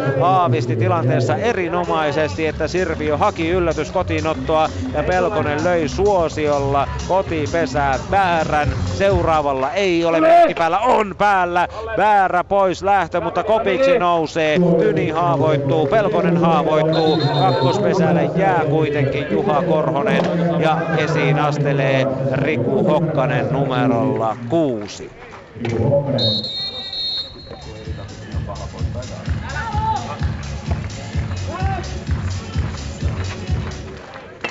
Seuraava Hokkasen lyönti, ensimmäinen oli kokeilu etukentälle, toinen putoaa väliin polttolinjan taakse ja etupesät täyttyvät. Korhonen kakkosella, Hokkanen ykkösellä ja lyöntivuorossa numerolla 7 Tahkojoukkueesta Valtteri Virtanen. Vielä heittelee Heimonen, heittelee kohti kakkospesää, Lönnmarkon rajassa, Arttu Ruuska pesän vartijana, syöttö vedotaan taas vääräksi ja jälleen se on sitä. Mika Kääriäinen perustelee ratkaisuaan syöttötuomarina nyt sillä, että alkuasento puuttuu, sitten Virtanen heittää tuohon laittoman ja sehän ei laittoman vaan futilyö, niin sehän riittää. Sieltä lähtee Heimonen aavistamaan näpin perään, mutta älykkäästi Virtanen jättää tuossa nyt sitten koskematta palloon, huitaisee ohi ja se tuottaa vaihdon ja takaa tilanteen ja seuraavalla lähes painuu jo polttolinjan taakse. Virtanen irtoaa itse ykköselle, mutta miehet pysyvät takaa pesillä paikoillaan. Ja edelleen paine yhden palon tilanteessa jatkuu Vimpelin ulkokenttään. Nyt mailaan tarttuu sitten seuraavaksi numerolla 8 Sami Virto, joukkueensa koppari. Nostaa taivaalle, pudotetaan pallo. Isoketo päästää pallon kenttään. Ja Virto jää ykköselle. Oli hänelle itselleenkin vähän epäselvää, tuomittiinko siitä pudotus vai ei, mutta kyllä se näin on. Pesä täynnä. Ja Timo Rantatorikka lyöntivuorossa. Kokenut Timo Junnu Rantatorikka, Tahkon 37-vuotias kotiuttaja jokeri ja taas väärä. Mutta pesältä on irti Juha Korhonen pienesti ja sievästi. Se riittää kuitenkin. Jarno Perilä näyttää ristiä kolmoselta ja Heimosen väärä onnistuu. Tahko vetoaa, Korhonen irtoaa pesästä. Tulee toinen palo, eli Rantatorikka ei pääse lyömään kuitenkaan ajolähtötilanteessa miestä kolmoselta kotiin. Pakko on kuitenkin vaihtaa ja onnistua, eikä riitä, ei riitä. Rantatorikan lyönti myös perässä etenevä Tahkon Riku Hokkanen palaa kolmoselta. Seuraava ja kolmas palo. 3,5 vuoroparia pelattu ensimmäisellä jaksolla. Juoksujen teko on jäänyt ensimmäiseen vuoropariin ja tuohon Tahkon toisen aloittavaan, jossa joukkue sivalsi 3-5 juoksua ja johtaa nyt 3,5 vuoroparin jälkeen 6-1. Sami Haapakoski, aika kova paikka on nyt 6-1 taululla. Nyt pitäisi ruveta sitten, tulee juoksuja aika tiuhaa tahtiin. Joo, nyt olisi se aika, että pitäisi saada muutama juoksu, että sitten menee jakso vastustajalle, mutta koitetaan nyt parantaa tää meidän luokatonta säpeliä nyt tähän viimeiseen vuoroon, että saadaan hyvää makua toiselle jaksolle. Niin, et usko enää, että 5 pystytään tekemään? Totta kai uskotaan, meillä on kovia lyöjiä, että sitä mä tarkoitan, että saadaan hyvää vuoro seuraavaa jaksoa alkuun, että nyt koitetaan parantaa tässä näin. Totta kai jo 5+ enempi on tavoite. Silleen vaan mennään. Joo, kiitos. Sami Haapakoski tietää, että siellä jokeriosastossa on ehkä kaikkien aikojen kovin trio sarjaottelussa, kun Henri Puputti tänään siis ei ulkopelissä, vaan jokerina numerolla 10, Mikko Rantalahti 11 ja Janne Mäkelä 12, mutta tilannetta tarvitaan, että miehet pääsevät yrittämään. Toistaiseksi Tahko on onnistunut Juha Puhtimäen johdolla ulkopelissään mainiosti. Sami Sirviö käy antamassa vielä ohjeet joukkueensa kapteenille ja lukkarille ja sitten Tahko lähtee hakemaan niitä 3 uupuvaa paloa, mitä vielä tässä odotellaan. kotiyleisönkin toimesta ennen vuoron päättymistä ja tauon alkua. Teemu Isoketo pääsee omalla kakkospuolen lyönnillään ykköselle. Mikko Kanala tulee jatkamaan häntä siitä eteenpäin ja Kanala lyö erinomaisesti komppareiden väliin kierteisen pystymailla lyönnin. Se saattelee Isokedon kakkoselle ja sen turvin pääsee Kanalakin ykköselle. Haapakoski jatkaa. Etupesä täynnä. Tahkon pitäisi tehdä 5, vieluummin 6 juoksua. Haapakosken varsi riittää. Kakkoselta hakee Puhtimäki paloa vielä etenevästä Kanalasta, mutta syöksyen ehtii Vimpelin kolmospolttaja päämääränsä. Samoin Isoketo jo kolmoselle. Ja Haapakosken seuraava lyönti. Se on kakkoskulmaan kopparille suunnattu. Sieltä hakee Tahkon koppari Teemu Nikkanen pallon kiinni ja Haapakosken viimeinen lyönti sitten varmuudella pysyy ruudussa. Rajojen sisäpuolella Nikkanen ottaa kuitenkin Haapakosken pois. Ei päästä miestä, joka on voittanut eteniä kuninkuuden urallaan 7 kertaa ilmaiseksi ykköselle. Takatilanne päällä Tuomo Lönnmarkilla nyt mahdollisuus tietysti palottomassa tilanteessa kokeilla. Ensimmäinen kapsahtaa kuitenkin tuohon etulautaan. Se on laiton lyönti. Sitten seuraavalla Lönnmark pommittaa kakkospuolta, mutta väliin tulee Iiro Kuosa. Vähän niin kuin Siepparin tontilta on tuossa edessä hakemassa lyhyttä ja Lönnmark katsoo viisaimmaksi turvautua sitten viimeisellä lyönnillään korkeaan koppiin. Hänkin haavoittuu. Ja lyöntivuoroon numerolla 5 Mikko Haukkala. Isoketo on kolmosella, Haukkala kakkosella. Ei paloja. Ja Hokkanen pommittaa taakse, mutta sieltä lyönti menee laittomaksi.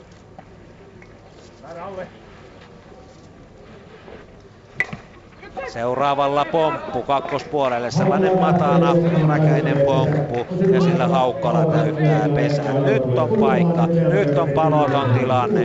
Hyvinkään Tahkolta ensimmäisenä jokeriosastolta kaivetaan näkyviin ja työtehtäviin Henri Puputti. Merkki on päällä, mutta lyönti karkaa kauaksi, aivan liian kauaksi, menee selvästi laittomaksi ja Isoketo palaa takaisin kolmospesälle.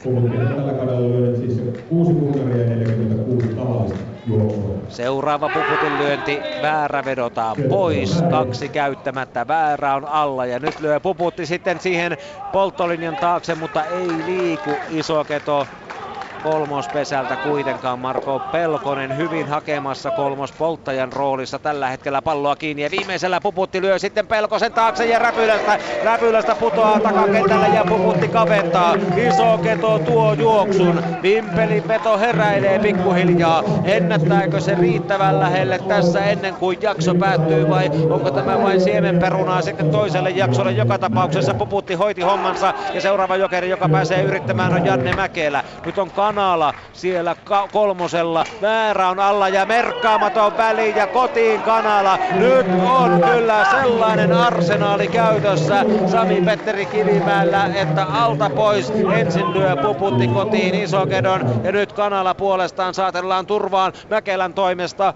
Vimpeliveto on tehnyt nyt ne 2 juoksua, sillä ei ole paloja, nyt lyöjiä taas riittää vaikka kuinka paljon, tosin jokereita ei saa käyttää kuin kertaalleen yhden sisävuoron aikana, mutta joka tapauksessa veto on saamassa perinsä auki.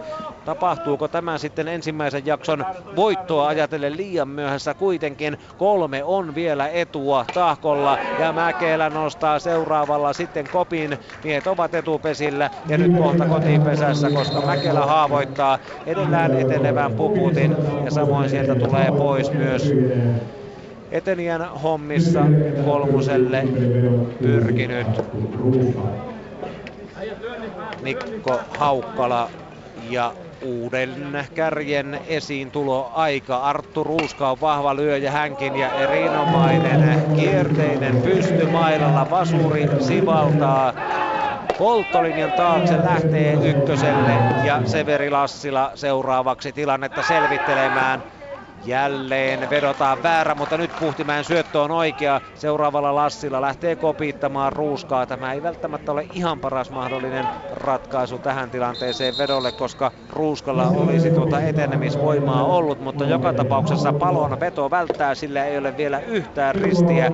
Neljännen vuoroparin tasoittavalla se jauhaa kotiyleisön kannalta inhottavan sitkeästi tässä vielä noita juoksuja. Sade on onneksi taas se tihkusade tauonnut ja aurinkokin kävi tuossa vähän vuorovaihdon aikaan esillä täällä Hyvinkäällä. Ja nyt on jälleen pilvi moutaista ja kyllä tästä pitkä pesäpalloilta tulee. 8. lyönyt Tahkon Marko Nykort pääsi kentälle ja sitten sivaltaa Janne Heimonen. Ei niinkään kovin suurta sisäpelivastuuta hänellä tällä kaudella. Heimonen on ollut muutamaa poikkeusta lukuun ottamatta aina 9 hihassaan.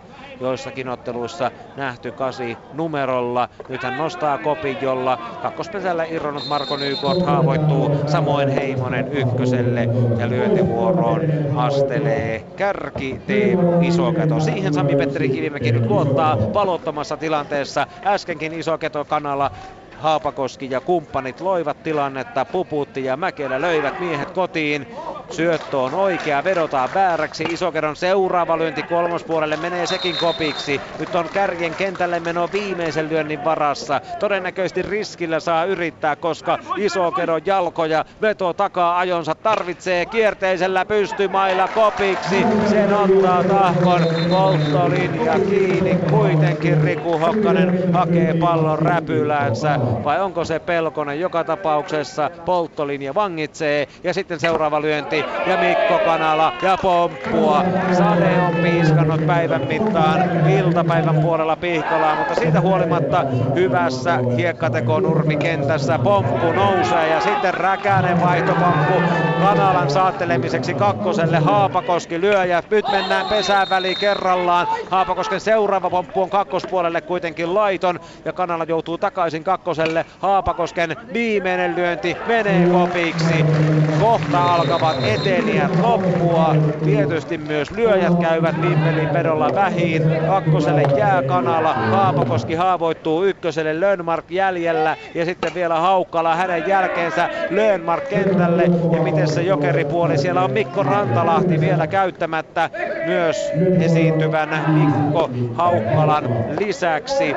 Eli Kanala kakkosella, Lönnmark ykkösellä, Haukkala lyömässä, Rantalahti käyttämättä. 2 juoksua pitäisi tehdä, että saisi vielä vuoroparin jatkoa. Paloja ei nimittäin ole vieläkään ainuttakaan Vimpelinvedolla neljännen tasoittavalla, mutta kohta niitä juoksuja on pakko tehdä. Nyt haetaan Paloa kakkoselta, välipaloa, takapaloa ja se tuo ensimmäisen ristin taululle. Ja nyt on tilanne se, että vaikka kärki ja Kanala menee kolmoselle, Lönnmark palaa kakkoselle, Haukkalan tarvitsee vetoa ehdottomasti eteniäksi ja Rantalahden on pakko paukutella sitten niitä juoksuja vähintään 2 kappaletta, että veto voi vielä siitä 3 vaadittavan juoksun potista ja 6-6 tasoituksesta haaveilla. Lönnmarkin on Haukkalan on pakko pyrkiä kentälle. Hän lyö seuraavalla kierteisen näpin kakkosrajaan. Iiro Kuosa käy sen kuitenkin hakemassa. Kiinni. Ja nyt on viimeisellä Puhtimäellä korkea tolppa. Se on väärä. Ja sitten tulee matalampi syöttö ja riskillä ja pompulla. Ja hyvin onnistuu Haukkala kakkospesälle. Toisen kerran pääsee pallokentän pintaan ennen kuin Vierimaa koskettaa siihen räpylällään. Ja Haukkala menee ykköselle. Ja nyt on Rantalahdella sitten ykköskolmostilanne. Pakko tehdä 2 juoksua. Ensimmäisellä Rantalahti lyö kierteisen ykkösrajan ja sillä vaihtaa Haukkala kakkoselle. Kanala on kolmosella. Kanalan Mikko kolmosella, Haukkalan Mikko kakkosella, Rantalahdella 2 lyöntiä, 1 palo, on pakko tehdä 2 juoksua. Ensimmäisellä Rantalahden jäljellä olevista otetaan taatusti kotiin ja vaihdetaan myöskin Haukkalaa kakkoselta kolmoselle. Rantalahden kunnarikin on tietysti se yksi mahdollisuus vielä tämän vuoroparin pitkittämiseen, jopa jakson tasoittamiseen. Puhtimäki lukkarina paljon vartijana, ei anna vielä syöttöä ja etukentällä Kuosa on lähellä. Rantalahden lyönti nousee kopiksi ja siihen se jää. Hyvinkään Tahko voittaa ensimmäisen jakson. Nyt loppuvat eväät, nyt loppuvat mahdollisuudet. Kanala haavoittuu kotiin, Haukkala kolmoselle. Rantalahdella on toki vielä yksi lyönti jäljellä. Eihän siinä mitään, mutta vaikka löysi kunnarin, niin siitä tulisi vain kavennus 4-6 ja samalla loppuvat lyöjät, joten tämä viimeinen on kosmetiikkaa, mutta voihan siitä Rantalahti vielä kunnarin tekaista. Haaveeksi jää ja Jahkan on voittanut ensimmäisen jakson maukkaasti, komeasti kotikentällään 6-3. Janne Mäkelä aukesi se vähän se lyöntipelikin, mutta nyt tähän ensimmäiselle jaksolle valitettavasti liian myöhään. No joo, kyllä se eittämättä liian myöhään aukesi. Että tehtiin ulkopelissä vähän typeriä virheitä ja eikä se kyllä lyöntipelikään kulkenut siinä oikeassa, että paljon pitää parantaa. Niin, mutta nythän tietysti tuli vähän fiilistä tuosta kuitenkin, kun alkoi vähän toi sisäpeli kulkemaan. No joo, kyllä saatiin kärki sinne palottomasti kentälle ja tilanne päälle, niin kyllä meillä lyöntivoimaa siinä on, että kyllä me paikat on katsottu valmiiksi, kyllä ne rupeaa tulemaan sitten. Minkälaisia ohjeita uskot, että tulee tuolla tai minkälaista käärmekeittoa syöttö tuolla pukukopissa nyt? No, kaikki tämän näki, että käsistä ne juoksut tuli ja semmoisia huolimattomuusvirheitä paljon. Pitää keskittyä paremmin näihin hommiin ja omiin tekemisiin, ettei näitä ihan rallatelle läpi mennä. Niin, viime aikoina on ollut vähän tässä heinäkuussa, niin ei ole pelit kulkeneet ihan niin hyvin koko joukkueella. No, kyllä sillä vissiin ihan voittoja on tullut muistaakseni ihan mukavasti, että ei se ainoa pesäpallo ole sitä, että se on 15-0 taululla, että... Mutta... Jos siihen peilaan, niin ehkä on sitten vähän huonosti mennyt. Niin, pari tappiota on tullut kuitenkin heinäkuun aikana. Niin, kyllä, kyllä. Ei muuta kuin uutta matoa koukkuun. Kiitoksia. Ensimmäisen jakson osalta siis kotijoukkueelle voittolukemat, yllätyslukemat 6-3. Koskenkorva on voittanut Kiteitä vastaan avausjakson tänään 10-3 ja Joensuussakin on jo kutakuinkin jakso saatu päätökseen. Joensuuhan ratkaisi iskemällä avausvuoroparissa ensimmäisellä jaksolla jo 8 juoksua. Alajärvi kavensi 2 ja siellä todennäköiset Joensuun lukemat ovat 8-2. Mutta joka tapauksessa vietämme tänään pitkää pesisiltaa Hyvinkäällä. Keli on vähän vaihteleva tällä hetkellä hyvinkin. Mukavan oloinen siihen nähden, kuinka vettä on tullut päivän mittaan. Ja tänään siis lähetystä riittää aina kello 21 saakka. Meillä on pesisvieraitakin, jos ottelu päättyy vielä ennen 21. Ja yksi niistä pesisvieraista on tänään tuolla Jari Haapalalla illan isännällä jo studion puolella valmiina. 3 kultaa, 4 hopeaa, 3 pronssia. Oulun Lipon kasvatti, mies joka on voittanut kaikki tilastot, pelannut 14 Itäläntä, 12 liittolehdistöä, näkemystä ja aktiivisuutta, perspektiiviä ja mielipiteitä pesäpallosta löytyy edelleenkin, joten nyt on aika toivottaa tervetulleeksi Jari Haapalan rinnalle illan taukovieras. Niin, tervetuloa Kari Kuusiniemi mukaan tähän Yle Puheen pesäpalloiltaan. Kiitos, kiitos. No millä mielellä olet katsonut? Sä tiukasti käyt Hyvinkäällä Tahkon otteluita katsomassa ja olet seurannut pitkin kautta. Vähän vaikeaa on ollut, mutta nyt näyttää huomattavasti valoisammalta tällä hetkellä. No joo, kyllä on ollut vaikeaa pelin sisälläkin itsessään, mutta Tahko pelasi just silleen, kun mä ajattelinkin, että peruspelillä ei Vimpeliä voiteta. Että pitää rohkeasti uskaltaa vaihtotilanteissa lyödä ja lyödä koko ajan vaarallisesti tuonne takakentälle ja noihin kulmiin. Niin kuin alussa tuli ne 2 vuoroa, oli todella hyviä lyöntejä ja siinä ne pääsi karkuun. Niin kuin juuri sanoin, että peruspelillä ei tuommoista joukkuetta kuin Vimpeli voiteta ja Vimpelin poilla vähän ajatus varmaan karkaili, että ajattelin, että helppo palako Tahko on niin huonosti pelannut, mutta kyllähän Tahkokin pelata osaa, ei siinä mitään.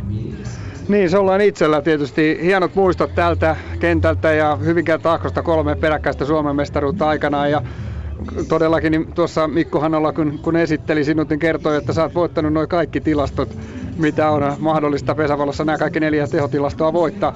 Miten se on ollut mahdollista? Joo. Tietysti ollut hyvä tuuri ja hyvät joukkuekaverit, ei niitä yksin voiteta, että kyllä se on joukkueena miten mennään ja siellä on hyvät kaverit ollut takana, että on pystynyt sitten pelaamaan ja tekemään niitä tilastoja, että tilastot on tilastonpitäjiä varten, ei siinä mitään. Jos ajatellaan sitä, silloin kun olit aktiivi ja itse asiassa kävit pelaamassa vielä muuten 2005kin Jyväskylässä yhden matsin kirjonottelun, eli tästä ei ole kauan aikaa, kun sä oot viimeksi pelannut aktiivina, niin minkälaista se harjoittelu, kuinka paljon sä harjoittelit? No, kyllähän sitä harjoiteltiin aika paljonkin. Tietysti alkuaikoina, kun mä nuorena poikana olin, niin silloinhan ei ollut pari-kolme kertaa viikossa, mutta sitten kun niin Hyvinkäälläkin, niin kyllä sitä oltiin 4-5 kertaa viikossa plus viikonloppuleirit. Että nythän on niin paljon pelejä enemmän, että siinä ei hirveästi kerkeä reenaamaan. Se on vähän huono, että on peli melkein joka toinen päivä peli, niin siinä ei hirveästi pysty reenaamaan. Siinä on niin sille palautuksellekin annettava sitä aikaa. Ei harjoiteltu näin paljon kuin nyt.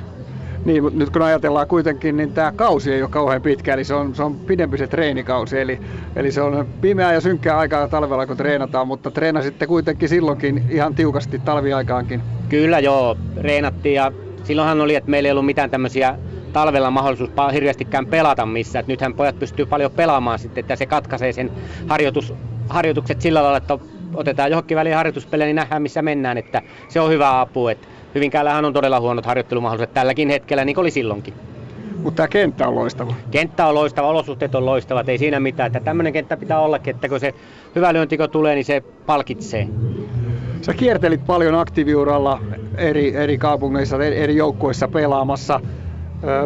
Kuitenkin samanaikaisesti teit siviilityötä, eikö niin? Kyllä joo, ja tuohon mä sen verran tartun, että mä en hirveästi kierrellyt, että mulla on oikeastaan 4 seuraa. Oulu, 2 Honsukiri ja Tahko. Et en sillä lailla ole niin mennyt joukkueesta joukkueeseen. Että kuitenkin loppujen lopuksi 19 kautta mestaruussarjassa niin 4 joukkuetta, niin ei hirveän paljon. Ja siltikin Jyväskylässä oli sitten 2 joukkuetta, ei tarvinnut lähteä mihinkään. No se on totta kyllä jo, että jos näin ajatellaan, niin 4 seuraa, mutta ei totta puhut.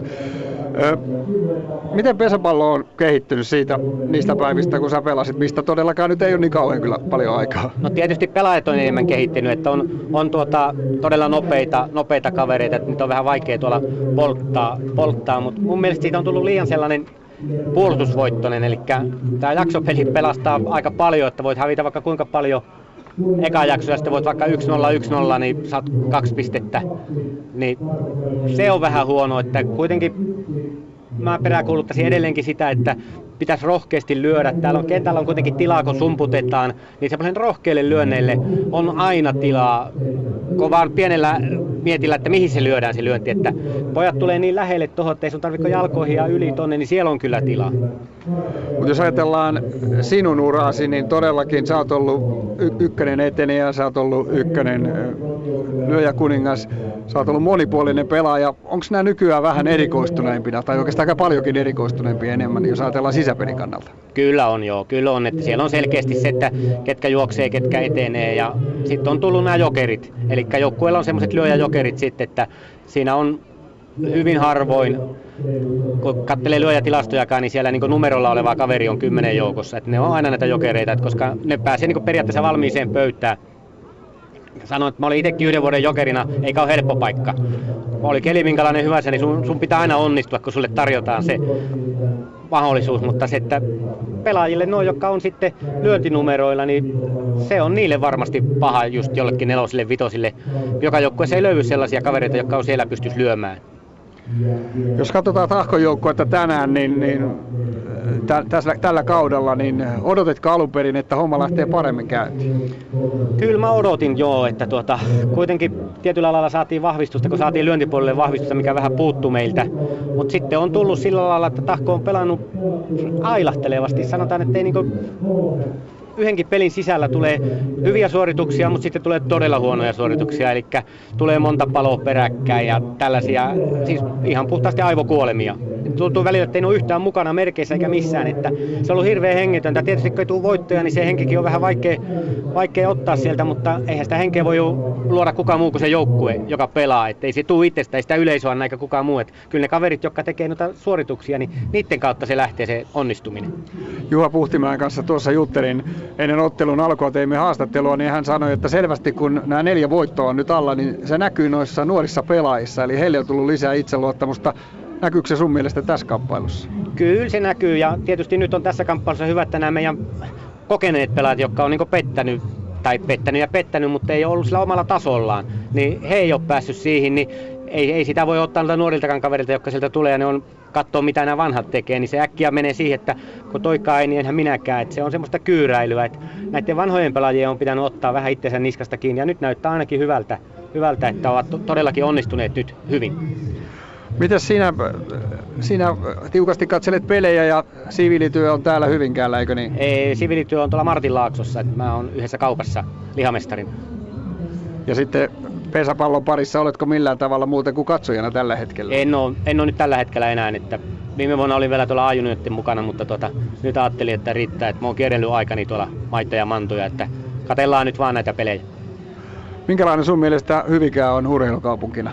Kyllä Hyvinkään urheilukaupunkina on hyvä. Täällä on hyvät harrastusmahdollisuudet, hyvät luonnot, kaikki hyvin. Ja kaupunki on antanut tämmöisen kentän pesäpallolle, niin kyllähän täällä on kaikki paikallaan. Loistavat katsomot, loistava rakennus tuossa kotipesän takana. Että kyllä täällä kaikki nämä on kunnossa.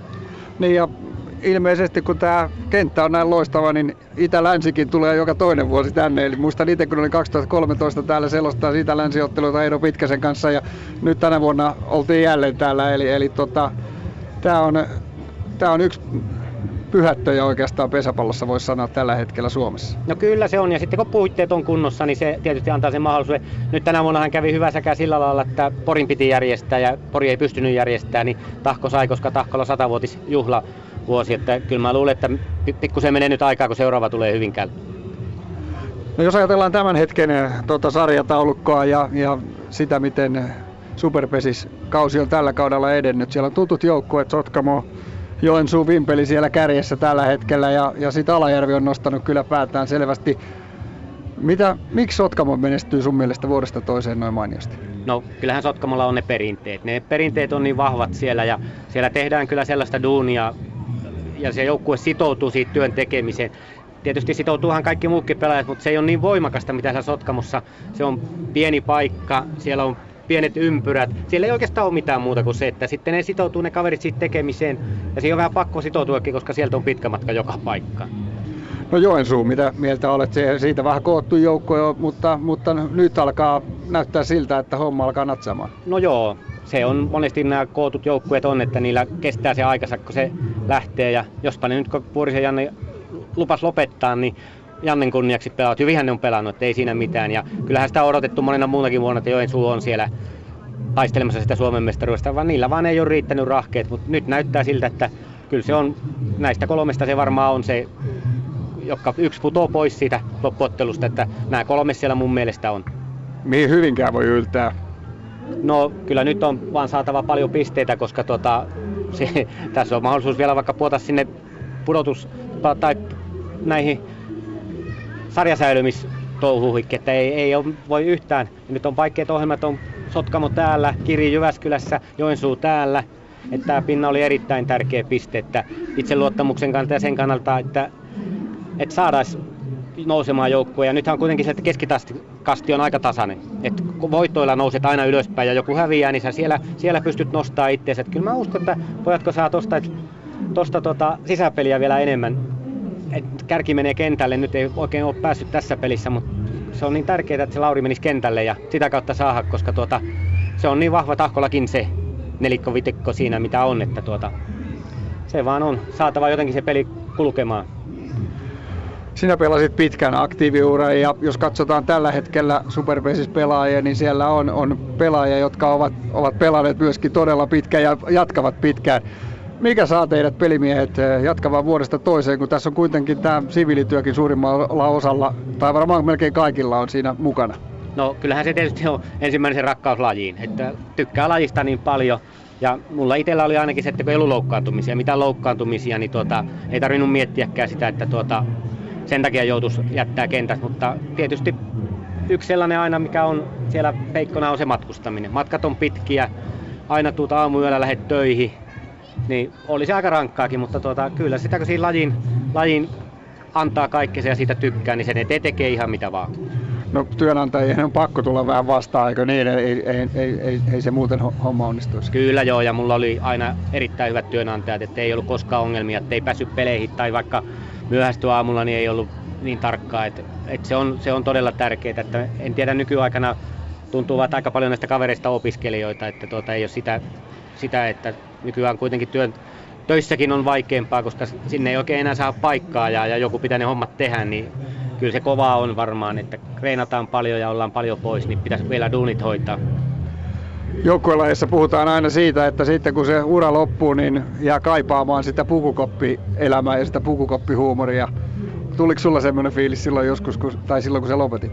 No ei mulla oikeastaan tullut, että periaatteessa mulla oli aika helppokin lopettaa, koska sillä lailla oli kaiken melkein saanut pesäpallosta, mitä voi saada. Ja semmoinen tietysti oli, että mukavahan se olisi ollut pelata, mutta se matkustaminen alkoi kyllästyttää. Siinä bussissa istuminen alkoi, ulkona oli hellettä, niin me istutaan bussissa tuntitolokulle aamuyöstä pois. Että se alkoi niin eniten rassaa, että ei mulla oikeastaan sillä lailla mitään haikeutta tullut. Että 97 mä tulin vielä sitten jokeriksi mukaan, kun ne Tahkossa halusi. Sinänsä ihan jees kausi, mutta kyllä se raskasta oli. Mutta jos olisi seuralla jumbojetti, niin saattaisit pelata vieläkin. En mä usko. Nämä fyysiset ominaisuudet tekee jo sen ongelmat, ei enää paljon pelailla. Mutta kun harraste pesistä. Niin, seuraatko paljon muuta urheilua kuin pesäpalloa aktiivisesti? Seuraan, kyllä mä se on kaikki ruokainen urheilussa. Että ei ole mitään ongelmaa, kyllä katon ihan mitä vaan. No, mitä jos sä olisit tuolla kopissa nyt tällä hetkellä Sami Sirviön tilalla, niin mitä ohjeita sä antaisit joukkueelle tähän toiselle jaksolle? No ei oikeastaan sitä, että rauhoittaisin vähän, koska tiedän, että Vimpeli tulee sieltä nyt kovaa. Että pojat on sisuntuneet ja sitten siellä painotetaan sitä, että omalle tasolle ja Sami painottaa sitä, että nyt varotaan alusta, ettei tule läpäreitä. Ja pidetään se sama tatsi, mikä oli, että pidetään elämää kaarella, ulkona liikutaan, iloitaan siitä tekemisistä. Ja sitä kautta se saadaan sitten horjuu se Vimpeli, niin kuin nytkin, että mutta mä luulen, että Vimpelin voi olla ehkä asennevika oli enemmänkin, että luulen, että tulevat vähän erillä asenteella tähän toiselle jaksolle. Niin, Henri Puputti oli tuossa jokerina. Hänen kanssaankin juttelin tuossa ennen ottelun alkua, hän sanoi, että on välillä flunssaa, niin sen jälkeen säästellään, niin iskisivätkö hän tuohon nyt sen sitten oikealle paikalle? No voi olla mahdollista, mutta voi olla sekin, että ei ne välttämättä tarvii, että jos sillä peli lähtee kulkeen, niin kyllä siinä on ihan sama kuka siinä on sitten, että Puputtia voi käyttää kuitenkin sisäpelissä aika paljon vaihtajana, kotiuttajana. Tuossa ennen ottelun alkua, kun tulimme hyvissä ajoin tänne, niin oli tarinaa myöskin siitä, että yleisömäärät on ollut vähän huolestuttavasti laskemassa Hyvinkäällä tällä kaudella. Joo, kyllä on ollut. Että todella vähän yleisöä. Tonni ei ole juurikaan päästy ja tietysti kelit on ollut huonoja. Se on yksi, mutta tää on nyt ollut tämmöistä. Mikäs turisti täällä penkillä? No niin. Mä ajattelin, että jos te tarvittaa apua, niin... Niin, olisiko mitään, jos nyt otettaisiin tässä yksi mies mukaan lisää. Karra tulee messiin. Mä tuun joskus sitten illalla. No niin. All right, mutta Kari Kuusiniemi, minä päästään sinut katsomaan seuraamaan ottelua. Ja kiitos oikein paljon vierailusta Yle Puheen pesäpallon illassa. Kiitos. Ja hyvää jatkoa. Kiitti.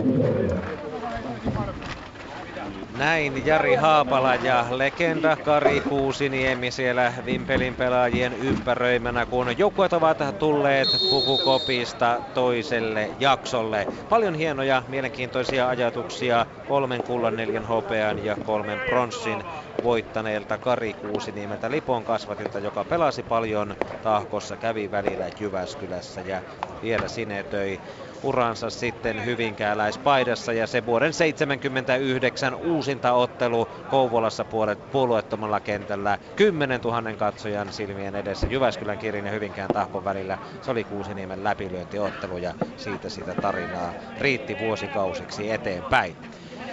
Toinen jakso alkaa. Vimpelin veto hävisi ensimmäisen 3-6 ja aloittaa nyt sisällä. Teemu Isoketo jatkaa edelleen joukkueen kärkipelaajana, ja kun katsotaan tuota kokoonpanoa, niin Henri Puputti on kyllä pistänyt pelipaidan päälleen, eli ei ole enää jokerina, vaan tänään toisella jaksolla pelaavassa yhdeksikössä. Sellaisen muutoksen näyttää Sami-Petteri Kivimäki tehneen kuitenkin, vaikka puhuttiin vähän flunssasta ja Puputin säästelemisestä, niin nyt näyttää siltä, että on palattu ikään kuin normaaliin päiväjärjestykseen. Isoketo haavoittuu ykköselle, Tahkon pelaajat riemuitsevat siitä. Mikko Kanala jatkaa numerolla 2 niin kuin on pelannut läpi kauden. Ei uskalla lähteä vielä näpillään ykköselle. Sitten lähtee kierteisellä ykköspesää kohti. Eikä ole ketään, kenelle Kuosa voisi heittää. Hän tulee vastaan. Kanala syöksyy ykköselle ja raivaa tietä Vimpelin vedon kärkeen. Sami Haapakoski tarttuu mailaan numerolla 3. On pitänyt paikkansa lyöntijärjestyksessä. Puhtimäki heittelee vielä Kuosan kanssa ja antaa sitten syötön Haapakoskelle. Hän lyö laittoman näpin kotipesään ja Kanala joutuu takaisin ykköselle. Seuraava Puhtimäen syöttö vedotaan vääräksi ja myös tuomitaan sellaiseksi. Ja sitten pommittaa Haapakoski kakkosrajaa. Vierimalta lipsahtaa, mutta Korhonen varmistaa. Merkki ei ollut päällä. Ja yksi on Haapakoskella vielä tilanteen purku jäljellä. Keskipomppu. Kiire tulee Kanalalle. Palaa kakkoselle. Haapakoski pääsee ykköselle. Ei riittänyt vaihtoon tämä millään. Hienosti hakee sieltä Tahkon Hokkanen pallon kiinni ja heittää Korhoselle. Haapakoski jää ykköselle ja Puputti on siis nyt pelaavassa kokoonpanossa numerolla 4. Tauon jälkeen muutos on tehty ja Puputti otettu takaisin pelaavaan kokoonpanoon. Veto haluaa viedä tämän ottelun vielä supervuoroon ja hakea voittoa sitä kautta. Tahko on tuon yhden sarjapisteensä varmistanut. Puputin seuraava lyönti menee takakentälle ja kauaksi takarajan taakse.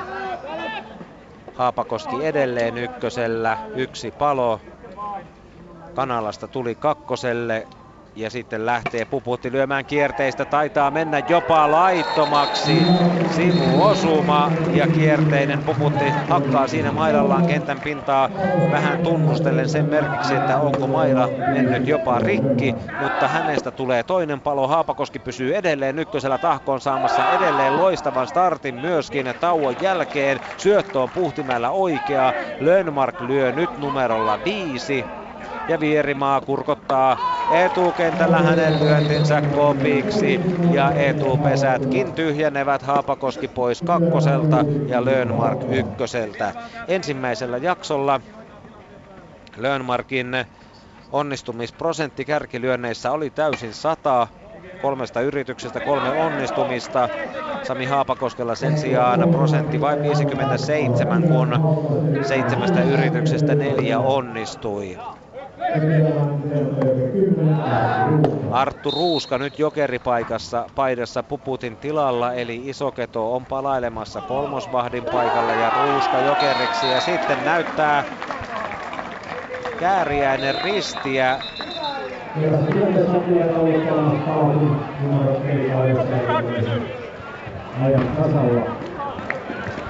Eli tuossa, onko nyt Ruuska sitten kuitenkin väärään aikaan lyömässä? Joka tapauksessa tuomarit puristavat siitä kolmannen palon. Tuota voisi oikeastaan Jari vielä tarkistaa sitten Kääriäiseltäkin tuota tilannetta, mutta joka tapauksessa tilanne on 0-0. Mutta voimme tarkistaa tuo Juha Puhtimäelläkin. Mikä tuossa tapahtui loppujen lopuksi? Mistä tuo kolmas palo tuli? Siellä on jokerilla väärät numerot hias, niin tulee kolmas palo siitä.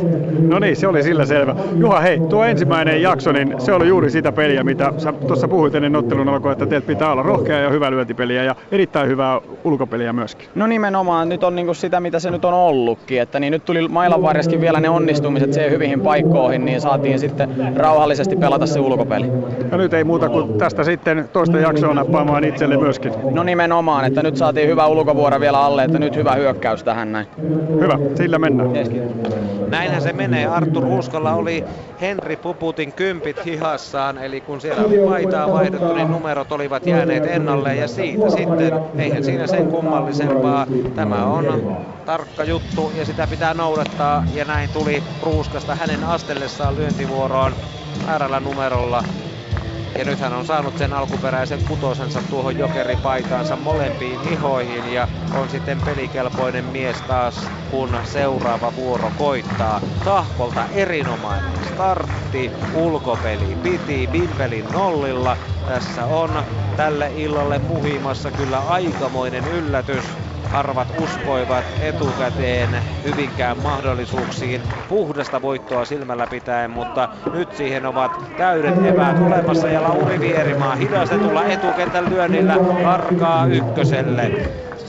vetää rukkaset käteensä ja kääntää katseensa kohti kakkosta, ja Puhtimäki tulee jatkamaan. Ensimmäisellä jaksolla Juha Puhtimäki onnistui 6 kertaa 7 kärkilyöntiyrityksestä. Pommittaa nyt kakkospuolelta, puhkaisi kolmospuolelta toisessa vuoroparissa, siivitti Tahkon avausjakson lopullisiin 6-3 voittolukemiin. Ensimmäinen on käytetty toisella, Puhtimäki lyö jälleen kovaa kolmosrajaan, ja se riittää, sehän riittää siellä kolmospesällä.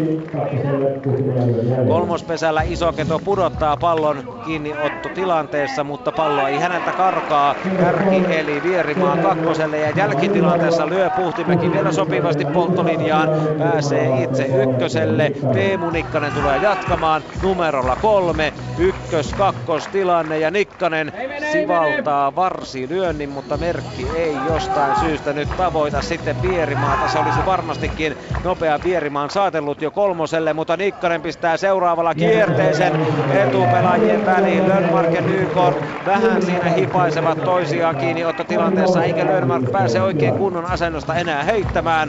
Tulee ykkös-kolmostilanne, Nikkasen viimeinen lyönti vielä, sen ottaa Nykort syöksyen ykköseltä kiinni ja yrittää vielä polttaa ykköselle. Haava Nikkasesta, haava myöskin kakkoselle juoksesta Puhtimäestä. Tuo oli Tahkon kannalta tietysti huonompi juttu, mutta Nykortilta hyvä syöksykoppi varsilyöntiin. Kolmosella on kuitenkin Vierimaa ja Tyni pyrkimässä jokeripaita päällään ykköselle. Ensimmäinen kierteinen kolmospuolelle jää kuitenkin Isokedolle kopiksi. Isoketo on siis ottanut sen tutun ulkopelipaikkansa kolmosvahtina. Henri Puputti on palannut tuonne takakentälle ja Mikko Haukkala siirtynyt sitten kolmospuolelta kakkospuolelle. Ja häntä kohti pommittaa Tyni seuraavalla lyönnillään ja pääsee sillä ykköselle. Putoaa sopivasti sinne Haapakosken ja Lassilan taakse. Ja näin ykkös-kolmostilanteessa nyt lyö seuraavaksi Valentin Ikonen ja onnistuu lähestulkoon. Oli hyvä tuppinäpin yritys ykkösrajaa, mutta se menee vähän rajojen ulkopuolelle ja näin palailee Tyni takaisin ykköspesään. 2 lyöntiä jokeri Ikosella käyttämättä. Yllätyskotinoton mahdollisuuskin voisi olla, mutta vaihto on tärkeämpi. Tyni syöksyy kakkoselle, vaikka hätäpäivää ei ole. Ikonen tekee identtisen suoritukseen ensimmäiseen lyöntiinsä nähden, mutta saa tällä kertaa pysymään pallon rajojen sisäpuolella. Ja sitten on Ikosella viimeinen lyönti ja siitä takuuvarma koppi vasemmalta puolelta sivaltavalta Valentin Ikoselta. Ja pesät täyteen. Haapakoski pudottaa pallon kentän pintaan Juha Korhoselle. Paloton ajolähtötilanne. Ensimmäisellä jaksolla Tahkon monivuotinen selkäranka Juha Korhonen ei oikein onnistunut, vain yksi onnistuminen 4 kärkilyöntiyrityksestä. Nyt on merkki päällä ja kova pomppiva pallo. Haapakoski yrittää polttaa, mutta kun se koskettaa ensin siellä Lönnmarkia ennen kuin Haapakoski saa räpylänsä, niin Korhonen lyö ja Lauri Vierimaa tuo ja Tahko johtaa 1-0 ja sitten vetää kovan pommin kolmosrajaan Korhonen, mutta sen ottaa Isoketo kiinni. Ajolähtö tilanne on siis purettu. 1-3 jäljellä vielä ja Korhoselta viimeisellä koppi taivaalle Puputin tontille. Sen ottaa koppari pois. Sieltä haavoittuu Ikonen kakkoselta, Korhonen ykköseltä, mutta Juha Korhonen on lyönyt tärkeän avausjuoksun toisella jaksolla ja sen turvin Hyvinkään johtaa tasoittavalla 1-0 ja nyt on kolmostilanteessa sitten Marko Pelkosella pahat mielessä. Voimaa hänelläkin vähän liikaa tuossa lyönnissään. Ja näin ensimmäinen menee laittomaksi. Korhonen löi, Vierimaa toi. Ja nyt on Pelkosen seuraava painumassa sinne polttolinjaa, mutta kyllä sen Lassila kiinni ottaa. Ja Pelkonen haavoittuu ykköselle lyömään Hokkanen, joka pyrkii kentälle, mutta hyvin erinomaisesti reagoi lähellä päivystävä Marko Nykort tuohon kentälle menon yritykseen. Seuraavakin jää hänen räpylänsä ja viimeinen jäljellä ja Hokkasta tarvitsee palottomassa tilanteessa. Tahko kyllä kentälle eteniä hommiin, mutta Puputin paikalta kakkoskoppariksi siirtynyt Mikko Haukkala hakee lyönnin kopiksi kakkospuolelta kopparin tontilta. Hokkanen haavoittuu ja Valtteri Virtanen seuraavaksi hidastettu etukentälle, ja sitäkin on Marko Nykort hakemassa. Hän liikkuu todella rohkeasti etukentällä ja tulee vastaan noita nuorten miesten kentälle menon yrityksiä. Seuraava Virtasen lyönti menee Puputille kopiksi. Virtanen pysyy vielä kotipesässä. Tahko Jokereista on vielä Rantatorikka käyttämättä. 1 juoksu on tehty, 7 mennään, 9 on viimeinen lyöjä. Eli Virtasen jälkeen vielä Sami Virto ja Iiro Kuosa on käyttämättä Rantatorikan lisäksi. Ja kiire tulee Virtaselle. Nyt polttaa Lönnmark ykköselle. Kakkospuolen riski. Kentälle meno kostautuu. Lönnmark heittää pallon Isokedolle. Ja ensimmäinen palo Virtasesta. Sitten Virto yrittämässä. Kuosa hänen jälkeensä ja ehkä Rantatorikka vasta viimeisenä miehenä. Mutta yhden paron tilanteessa Tahko tarvitsisi kyllä ehkä sen toisenkin eteniän tuonne kentälle. Virto kokeilee ja toisella lyönnillään kakkospuolta. Lönnmark on siellä jälleen vastassa ja viimeisellä Virto haluaa välttää palon, nostaa korkealle ja haavoittuu, koska Puputti ottaa popin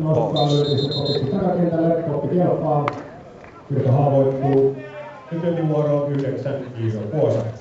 Iiro Kuosa seuraavaksi lyöntivuoroon ja edelleen kolmosella odottelee Tuomas Tyni.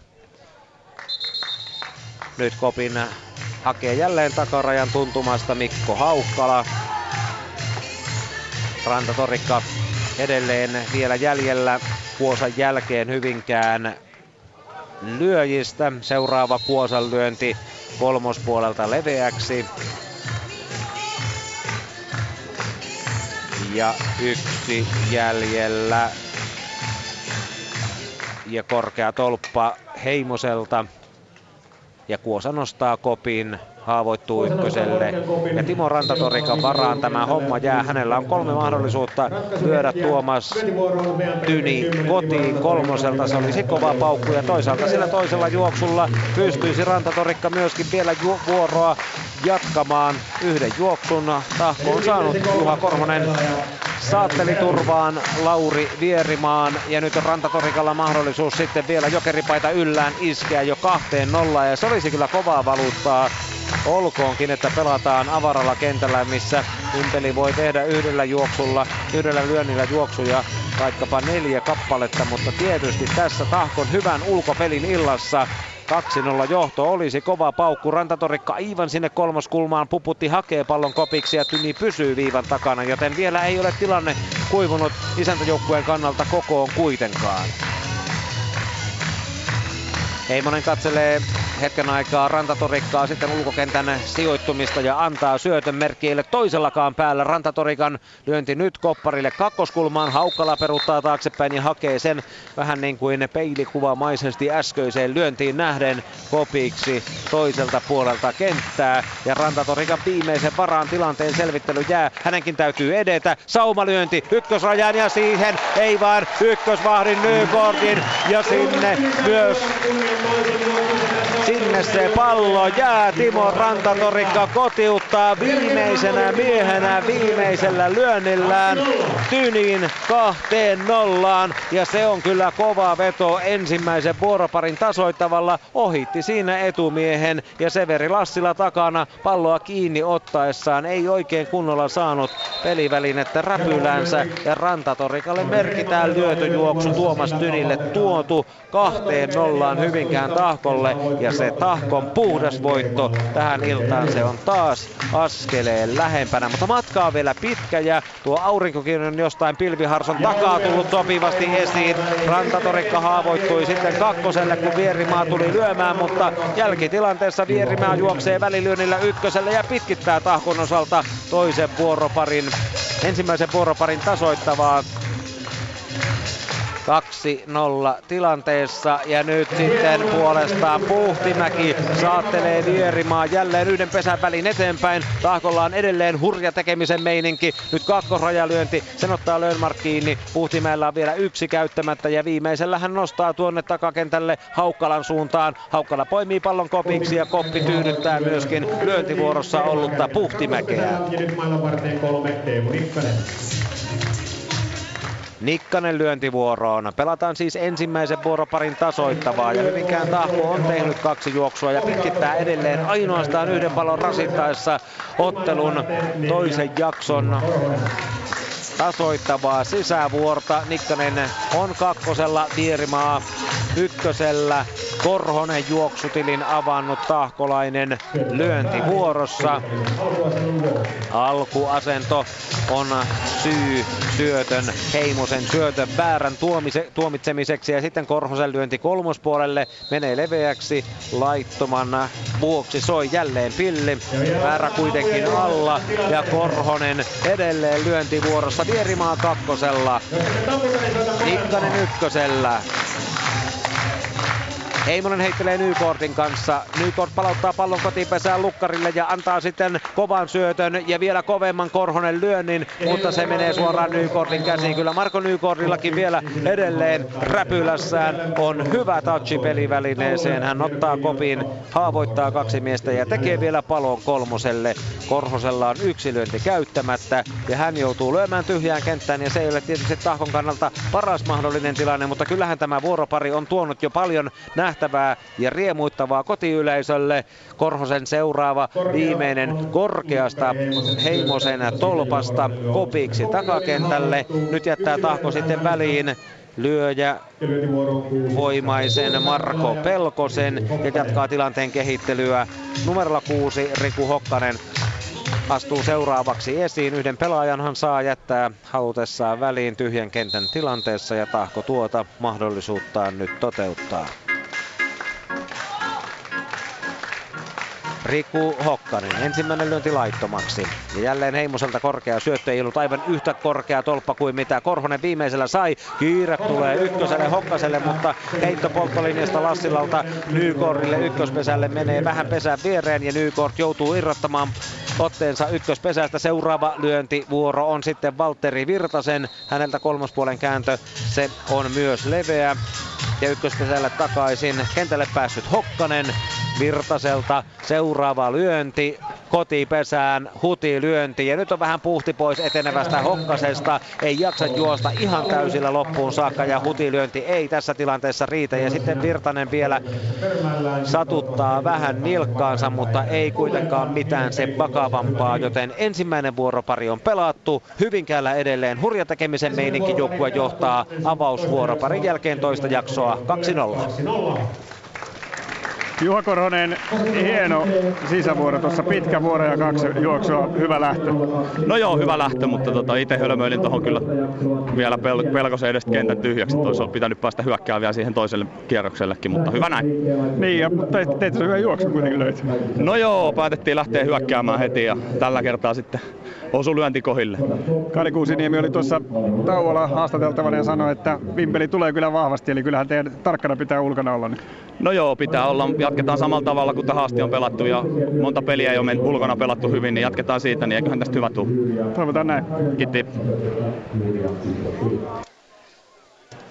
Juha Korhonen ensimmäisen juoksun lyöjä. Toisella jaksolla kotiin saapui Lauri Vierimaa ja Timo Rantatorikka viimeisenä miehenä viimeisellä lyönnillään saatteli turvaan Tuomas Tynin ja näin Tahko johtaa jaksoa 2-0. 3 mahdollisuutta Vimpelivedolla kuitenkin vielä tämän jakson kääntämiseen ja ottelun venyttämiseen supervuoroon. Avausjaksolla Juha Puhtimäki löi kunnarin ja yhden tavallisen, toi kaksi juoksua ja sai kärkilyöntiprosentit 86. Marko Pelkoselle 2 lyötyä ja 1 tuotu juoksu ja hänellä kärkilyöntien onnistumisprosentti 75. 3 yritystä 4 toteutui.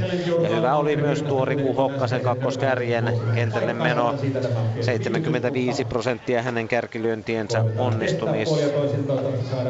onnistumisprosentti lyötyjäkin Hokkasella 1, samoin tuotuja. Yhden löi myös avausjaksolla Timo Rantatorikka ja toi Tuomas Tyni, niin kuin on nähty tässä jo kakkosjaksollakin. Ja Lauri Vierimaalle merkittiin myös jo ensimmäisellä jaksolla tuotu juoksu, samoin tällä toisella. Vimpelivedon joukkueesta avausjaksolla juoksuja löivät Henri Puputti ja Janne Mäkelä. 1 tuli vapaa taipaleella ja juoksuja toivat sitten Puputin lisäksi Mikko Kanala ja Teemu Isoketo. Ja nyt siis toisella jaksolla Henri Puputti on tullut kokoonpanoon mukaan ja nyt taitavat ne numerotkin olla sitten hihassa oikein. Arttu Ruuska on säilyttänyt alkuperäisen kutosensa, vaikka onkin vetänyt jokeripaitan päälleen toiselle jaksolle. Ja Mikko Rantalahti 11 ja Janne Mäkelä 12 jatkavat tuttuun tapaan myös toisella jaksolla jokeripelaajan tehtävissä. Vielä heitellään palloa tuolla Hyvinkään ulkopelaajien toimesta ja teipataan myöskin äsken tilkkaansa satuttaneen Valtteri Virtasen jalkaa siihen kuntoon, että saadaan hänet peliin mukaan. Hetken aikaa kestää. Joka tapauksessa tänään hän on tullut myös se tieto, että Sami Joukaisen Joensuun mailan jokerin kausi on ohi. Tuo vakava sairastuminen ja pelitauko on nyt johtanut siihen, että mailan toinen kova kotiuttaja jokeri Juha Niemen rinnalta lyöjätilaston kaikkien aikojen ykkönen Sami Joukainen ei enää tällä kaudella pelaa. Joensuun maila on siitä huolimatta tänään voittanut Alajärven Ankkureita vastaan ensimmäisen jakson 8-2. Ja Koskenkorvakin hankkinut jo yhden sarjapisteen lyötyään puolestaan Kiteen ensimmäisellä jaksolla 10-3. Valtteri Virtasen tilkka on saatu pelattavaan kuntoon ja ottelu voi jatkua.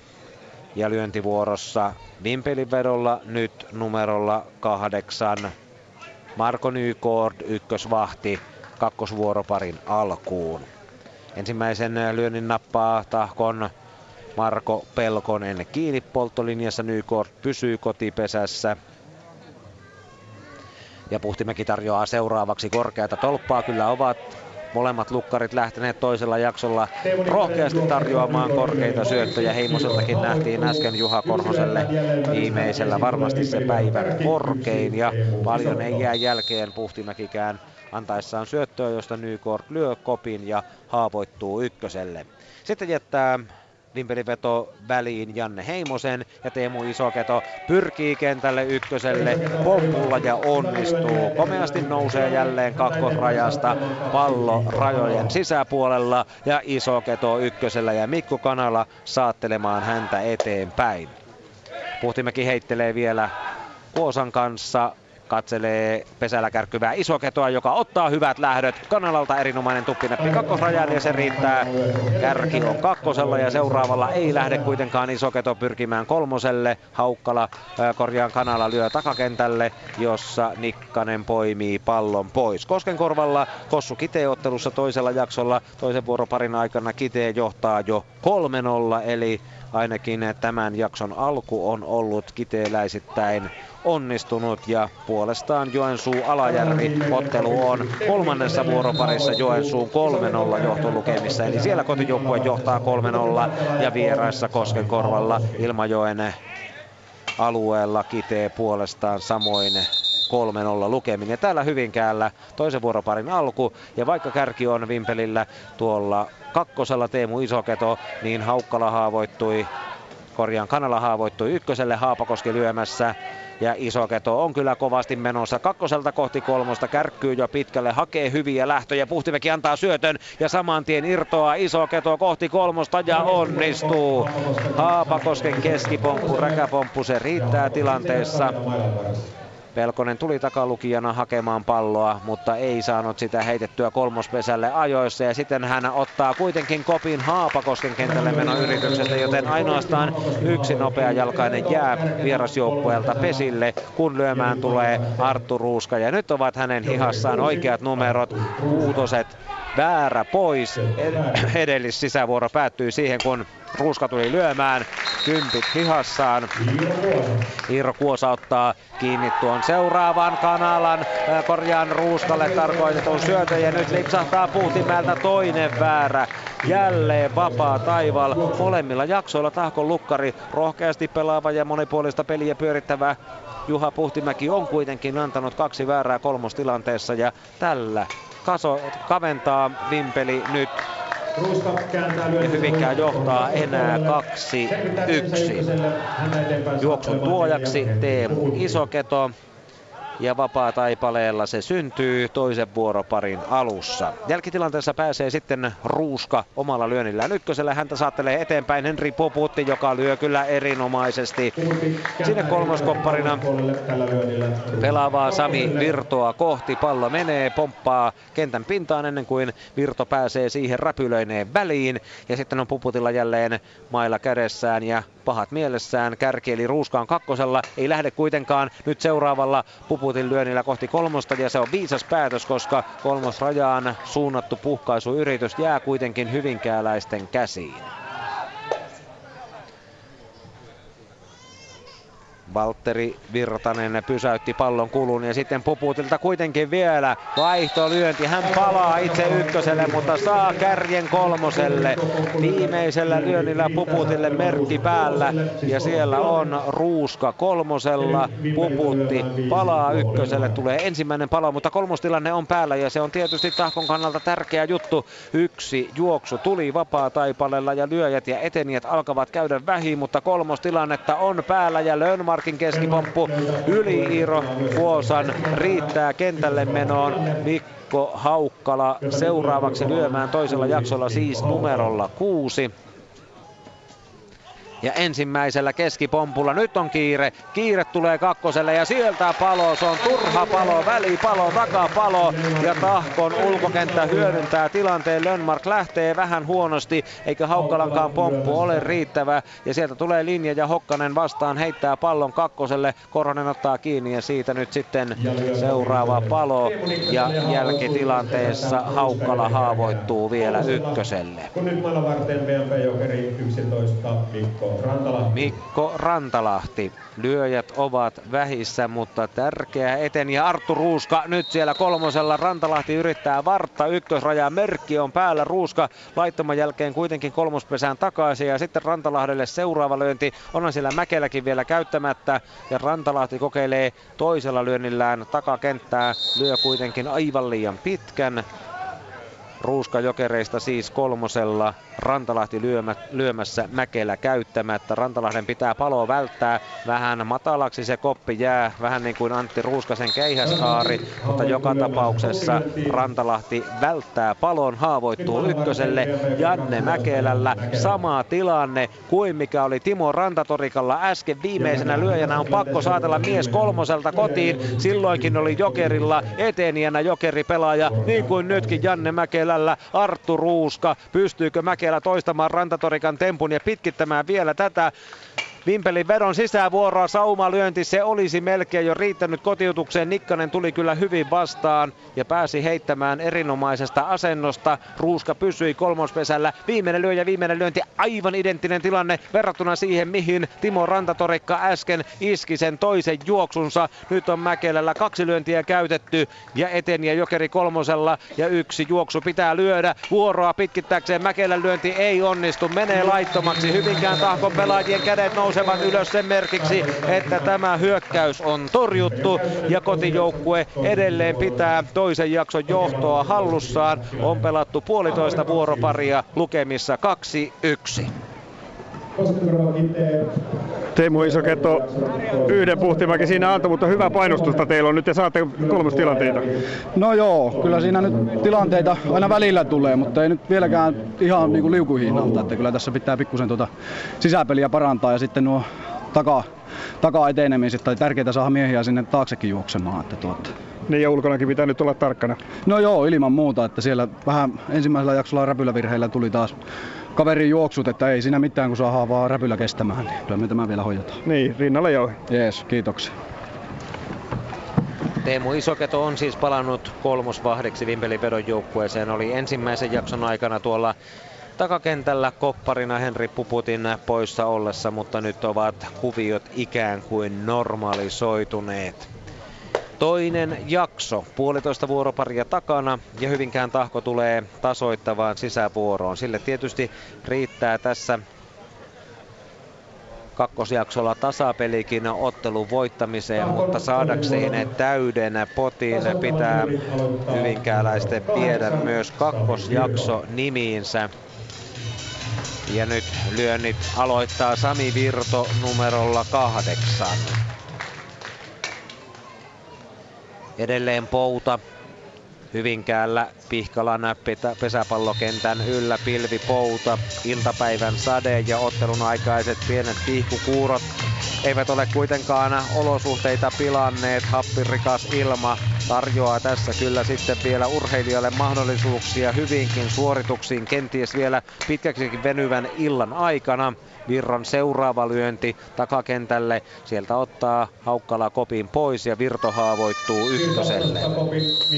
Joensuu johtaa kolmannessa vuoroparissa Alajärveä vastaan 3-0. Voitti ensimmäisen jakson 8-2 ja on kyllä pitämässä edelleen Vimpeliä takanaan. Teoriassahan Vimpelillä oli tänään mahdollisuuksia nousta sarjan kärkeen ohi Joensuun ja Sotkamon, mutta ei enää, koska Joensuu on jo sen yhden pisteen varmistanut ja matkalla kohti 3 pottia ja Vimpeli puolestaan yhden menettänyt, mutta nyt tavoitteena tietysti Vimpelillä vielä 2 jaossa olevaa sarjapistettä. Ykkösenä Lauri Vierimaa pääsi kentälle. Iiro Kuosan jätti jälleen Hyvinkään väliin ja nyt vaihtaa Puhtimäki sitten tyylikkäästi Vierimaan kakkoselle. Etumiesten välissä pallo pyörähtelee ja Puhtimäki vetoaa seuraavan väärän pois. Se on taktinen kentän puolelle Janne Heimoselta ja Puhtimäen kakkoslyönti puolestaan kolmospuolelle ja väliin. Sinne se uppoaa Isokedon ja isolla alueella seilaavan Severi Lassila väliin.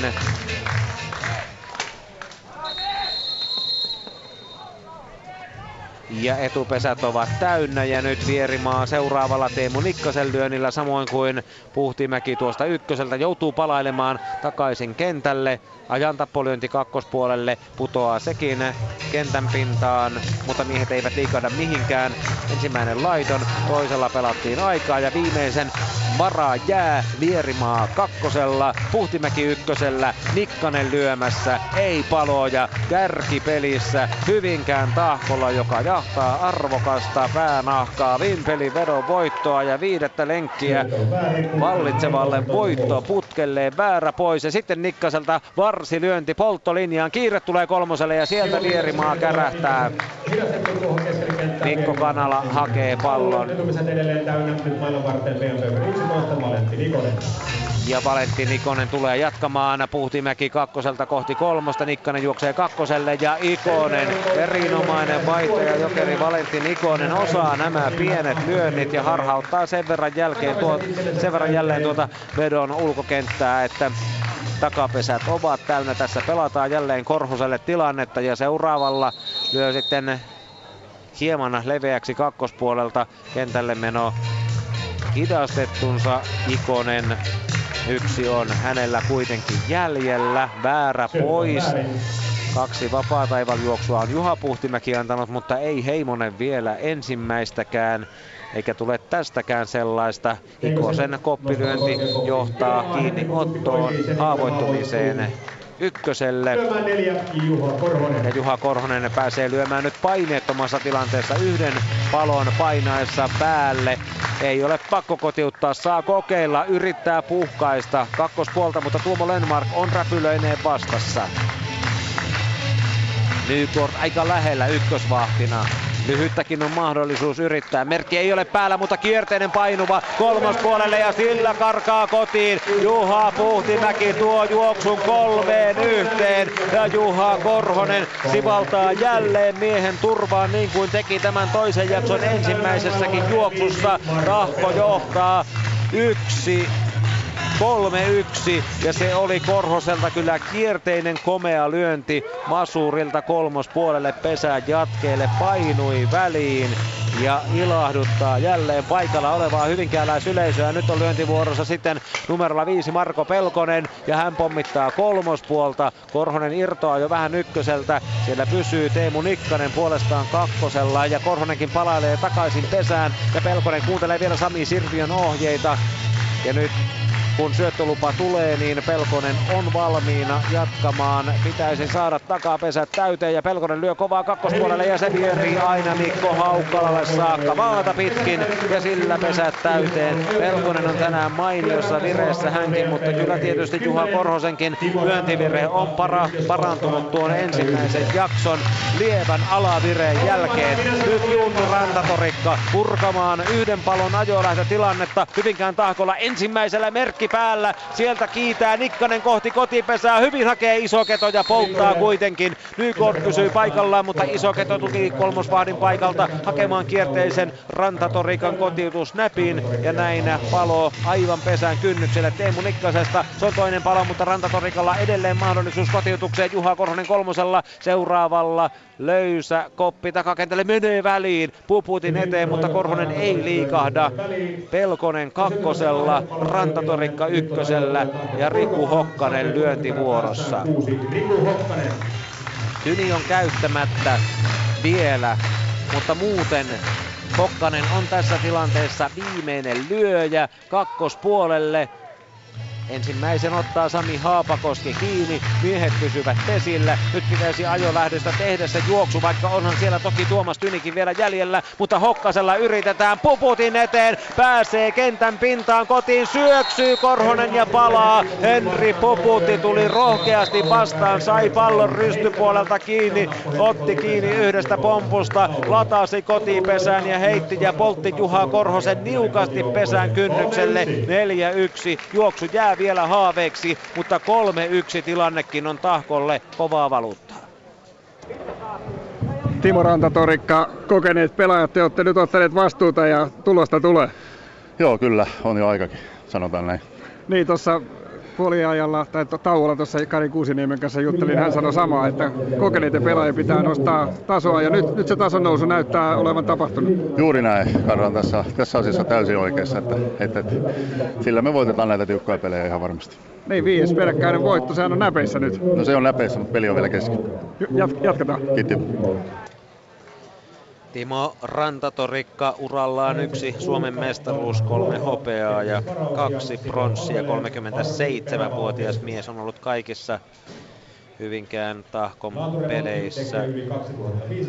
Kutakuinkin 1 taisi jäädä väliin, mutta kaikissa tällä kaudella mukana numerolla 10 ja niin tänäänkin. Löi sen 2-0 juoksun toisella jaksolla ja ensimmäiselläkin sivalti kertaalleen miehen kotiin saattelemalla 1-0 lukemissa turvaan Riku Hokkasen. Jälleen lähtee vedon lyöntivuorot Marko Nykortista. Hän napauttaa kopin, haavoittuu ykköselle, Heimonen jää välistä ja lyöntivuoroon Teemu Isoketo. Nyt vaaditaan Vimpelinvedolta ottelun venyttämiseen jo 3 juoksua. Jäljellä tämä 3. vuoroparin alku ja 4. vuoroparin alku ja Tahkolla on aina se tasoittava ja kyllä tietysti Isoketon kaltaisia etenijöitä tässä tarvitsisi Vimpelin veto, mutta syöksykoppi takakentältä. Teemu Nikkanen hakee pallon kiinni, ottaa pallona kopiksi ja seuraava menee samaan osoitteeseen. Nyt pääsee kertaalleen kentän pintaan ja Isoketo selviytyy ykköselle. Vähän otti lyönnin mitasta pois ja Nikkanen joutui tyytymään kiinniottoon 1 pompun jälkeen. Mikko Kanalan kova pommi kakkospuolelle ja nytkö karkaa? Kanalan lyönti, se menee myös Sami Virron räpylän kautta. Vielä oli kopparilla mahdollisuus pysäyttää, mutta Mikko Kanala tuo Vimpelinvedon tähän peliin mukaan. Isoketo kiitää kohti 3 ja sieltä kotipesää ja Mikko Kanala on jo hänen kintereillään ja juoksee kunnarin. Vimpelinvedon Mikko Kanala puhkaisee kakkospuolen. On sitä veto hakenut tässä pelissä kakkospuolen läpilyöntiä ja nyt se tulee. Melkein tekisi mieli sanoa viimeisessä mahdollisessa paikassa taka-ajon kannalta 3. vuoroparin alussa. Mikko Kanala lyö 3-3. Hän saattelee turvaan. Teemu Isokero, joka tuo ottelussa jo 3. juoksunsa, lyö itse kunnarin ja saa siitä myös tuodun juokson.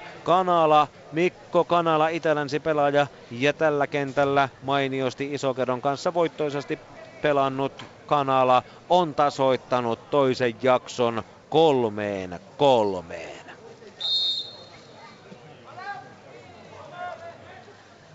Ja nythän tämä näyttää aivan toisen näköiseltä. Sami Haapakoski palottomassa tilanteessa lyömässä. Veto on saanut aivan uuden alun ottelulle Kanalan läpilyönnin onnistuessa. Sami Virto siellä kopparina yritti vielä tuota lyöntiä pysäyttää, mutta ei saanut sitä. Ja muuntajalle asti se karkasi, ja kyllä Kanalan nopeuskin oli huikaiseva. Hän juoksi lähestulkoon Isokedon kiinni. Haapakoski pääsee ykköselle, Kanala on kolmosella, lyöntivuorossa Ruuska. Hänen ykkös-kolmostilanteessa sivaltamansa vaihtolyönti on laiton. Seuraavalla Ruuska nostaa takakentälle. Ruuska onnistuu nostamaan korkean kopin takakentälle ja tähän lyöntiin etupesiltä edelleen. Ja sen myötä Haapakoski ja Ruuska haavoittuvat. Henri Puputti saa pommitella ja nyt Vimpelin veto hakea sitä johtojuoksua kaikessa rauhassa, koska lyöjiä riittää aina Mikko Kanalaan saakka. Ja jokeriosastokin on vielä Rantalahden ja Mäkelän osalta kakkosjaksolla kolmannen vuoroparin alussa käyttämättä. Hyvinkäläisyleisö on hiljentynyt Pihkalassa ja nyt haetaan sitä ottelun seuraavaa suuntaa. Vedolla on vahva ote tällä hetkellä. Tahko on ahdistettu siihen tilanteeseen, johon se ei vielä 5 minuuttia aiemmin välttämättä tiennyt joutuvansa, mutta onhan Tahkolla tässä toisella jaksolla edelleen mahdollisuus kolmannen tasoittavalla, neljännen tasoittavalla vielä vastata Kanalan esittämään läpilyöntiin. Puputti haavoittuu ykköselle ja lyöntivuoroon Tuomo Lönnmark. Väärä pois. Puhtimäen syöttö tuomitaan ja sitten seuraavalla Lönnmark lyö tuonne kakkosnurkkaukseen ja ei ole paljosta kiinni, ettei pääse sieltä koppareita yllättämään.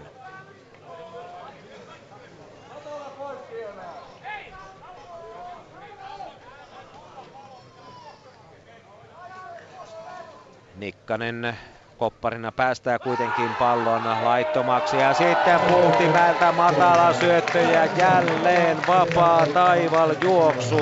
Juha Puhtimäki ei oikein tuossa nyt tuota ratkaisua välttämättä sulata, mutta Mika Kääriäisen päätös pysyy ja sitten pääsee Lönnmark vielä ykköselle hidastetulla kakkospuolen lyönnillä, mutta joka tapauksessa veto johtaa nyt toista jaksoa 4-3.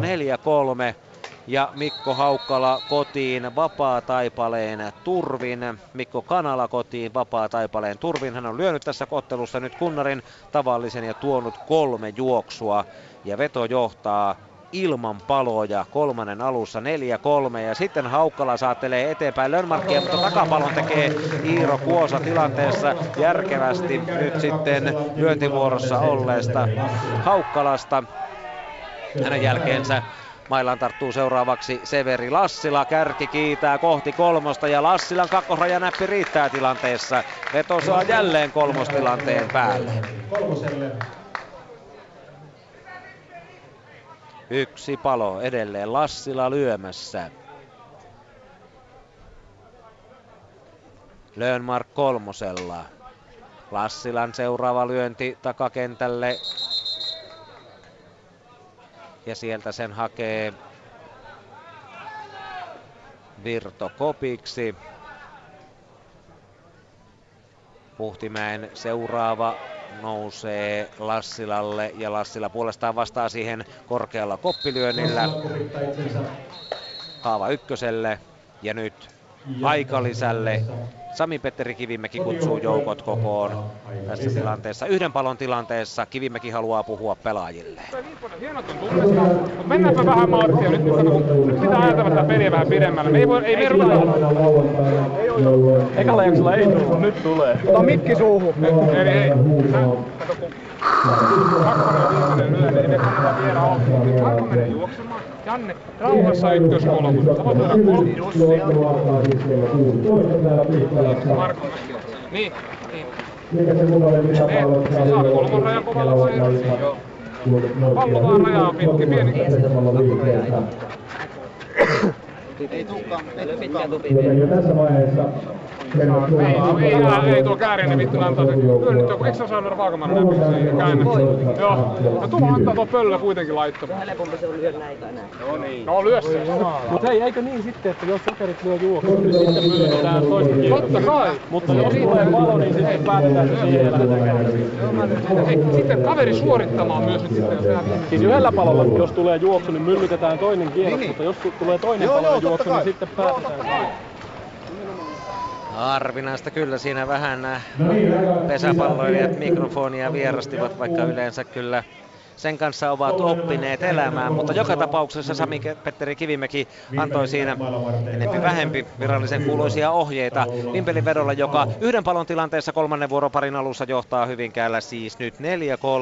Vapaa taivaljuoksuja on nähty tällä toisellakin jaksolla Juha Puhtimäeltä 2 kappaletta, 1 ensimmäisellä jaksolla, mutta tietysti selkärankana tälle Vimpelin nousulle täytyy alleviivata tuota Mikko Kanalan lyömää kunnaria ja tavallista kakkospuolelta pallo kauaksi ja sillä 2 juoksua. Pitkä peli näyttää tästä tulevan tähän torstai-iltaan. Meillä Yle Puheessa kuitenkin lähetysaikaa vielä komeasti riittää. Tällä hetkellä naisia kiinnostaa. Ja Juha Puhtimäki on tällä hetkellä nyt tässä tilanteessa kadonnut johonkin, ja Sami Virto puolestaan astelee syöttövuoroon ja nyt haetaan hänelle sitä räpylää. Eli mitä tapahtui? Juha Puhtimäki ottaa paikkansa ulkokentältä. Vapaa taival juoksut tässä tilanteessa pakottavat Hyvinkään Tahkon tällaiseen ratkaisuun.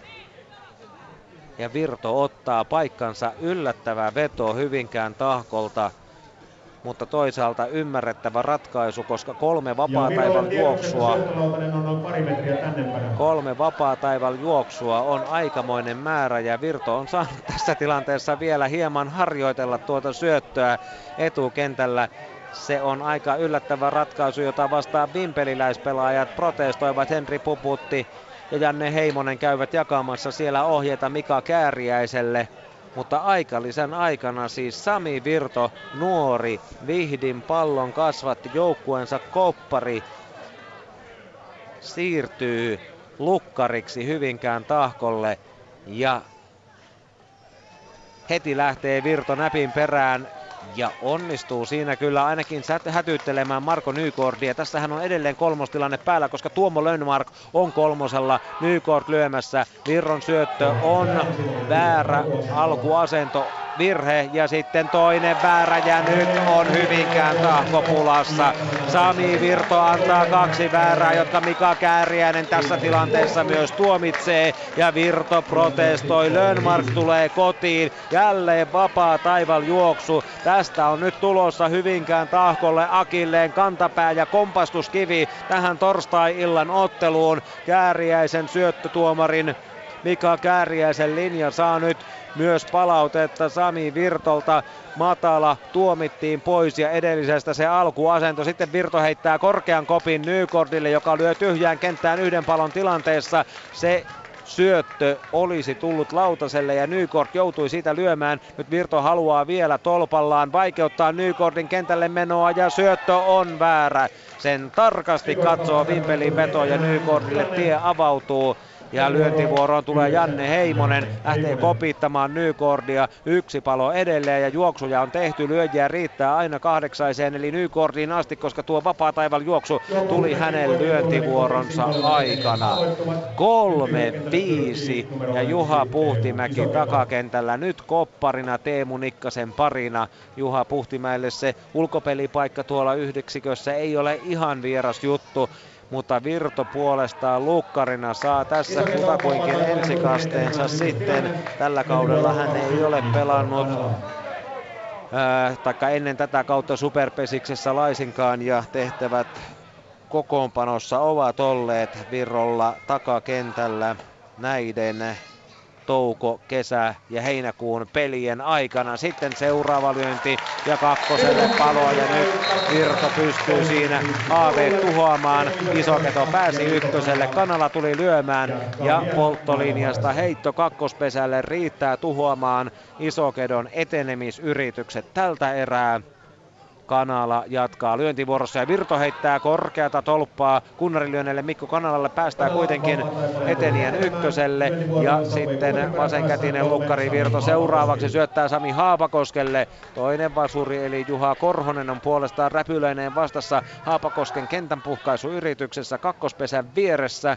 Ja sitten toinen syöttö Virrolta, hän heittää nopeasti ja Iiro Kuosa on valmiina ottamassa palloa kiinni ykköseltä. Kanala pyritään pitämään kurissa, hän kärkkyy vähän ykköspesältä, mutta ei kauhean aggressiivisesti kuitenkaan. Syöttö nousee, lyönti lähtee Haapakosken lyöntilinjaa, menee kopiksi. Marko Pelkonen pudottaa sen pois, kun näkee, että Kanala peruuttaa takaisin ykköspesälle. Ja Haapakoski jatkaa yhä lyöntivuorossa. Kylläpä hän sai mielenkiintoisen sävyn tämä peli. Ja Virron viimeinen on korkea tolppa ja siitähän tulee palo kakkoselta. Haapakosken kopinnosto epäonnistuu ja Sami Virto antamansa vapaat taival juoksun jälkeen heitti hirmu tolppaa, kokosi itsensä loittavasti ja nyt Virto antaa edelleen palautetta sinne syöttötuomari Kääriäisen suuntaan. Ei sulata millään sitä vapaa taival juoksua ja Sami Sirviökin pelinjohtajana käy vielä kyselemässä syöttötuomarin linjan perään 3-5. Virrolta hienoa tolppasyöttöpeliä tässä vapaa taival juoksun jälkeen, mutta ei siitä sitten kuitenkaan enää vimpelikään juoksuja tehnyt. Ja tilanne on, kun 2,5 vuoroparia Hyvinkäällä on pelattu, nyt mielenkiintoisten muutosten jälkeen edelleen Vimpelin hyväksi ja lukemat taululla 3-5. Pystytkö tulee?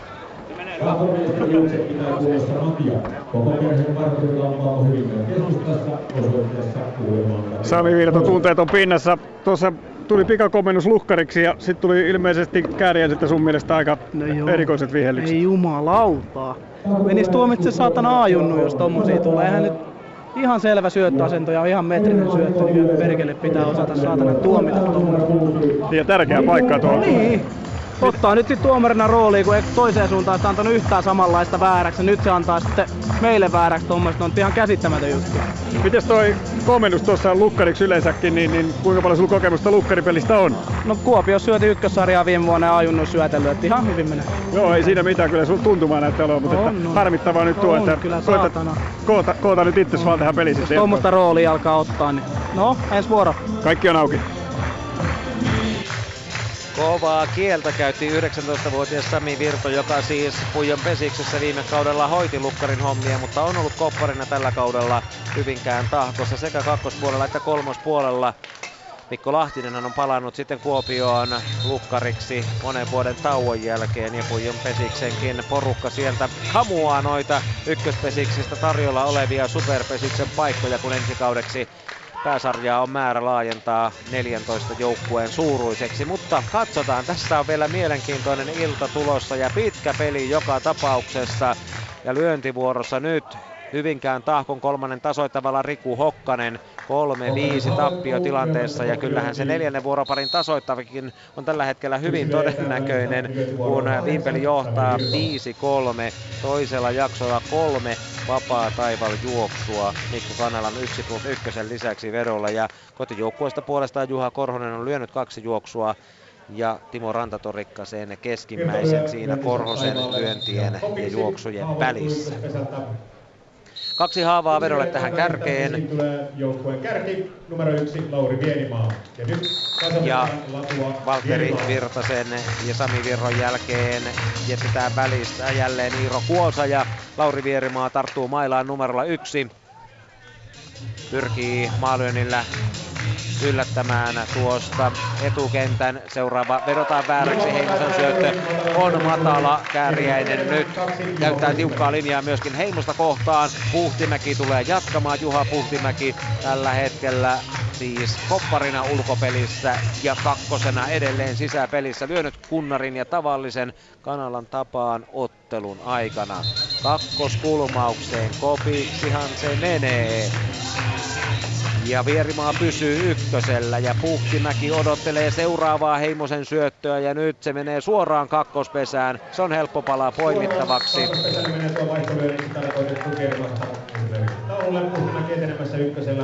Ja näin Lassila hoitaa tuon lyönnin kopiksi. Teemu Nikkanen puolestaan lyö sitten seuraavan Mikko Kanalan käteen ja kun sieltä on Puhtimäki ykköseltä irti, niin hänestä tulee kakkoselta toinen palo. Erinomaista ulkopeliä Mikko Kanalalta ja nyt Nikkanen joutuu jatkamaan tyhjään kenttään. Tämä Vimpelin hurmos näyttää nyt tarttuneen myös joukkueen ulkopeliin ja Nikkanen joutuu turvautumaan koppilyöntiin ja hänen jälkeensä sitten ennen Juha Korhosta pannaan jälleen jokeri Tuomas Tyni lyöntivuoro. Joensuussa ottelu on saatu päätökseen. Joensuun mailla voitti Alajärveä vastaan 2-0, ensimmäinen jakso 8-2 ja toinen jakso 7-0. Eli se peli oli puhdas ja pitää Joensuun sarja kärjessä. Koskenkorva Kiteä ottelu on edelleen kesken. Avausjaksonhan Koskenkorva voitti 10-3 ja johtaa toista 4-3, kun vielä neljäs vuoropari on siellä käsittelemättä. Siellä voi vielä Kiteä nousta tasoihin, mutta se tarvitsee myöskin viidennen juokson venyttääkseen ottelun supervuoroon. Tuomas Tyni pyrkimässä tyhjälle kentälle. Mutta ei ole vielä tie avautunut. Ja Heimonen tarjoaa viimeisellä pidätetyn syötön. Se on aika matala ja siitä Tyni sivaltaa takakentällä ja sieltä tulee vastaan kopparina pelaava Mikko Haukkala. Valentin Ikonen. Ja nyt ei ole vaihtajan rooli, vaan kentälle pitäisi päästä.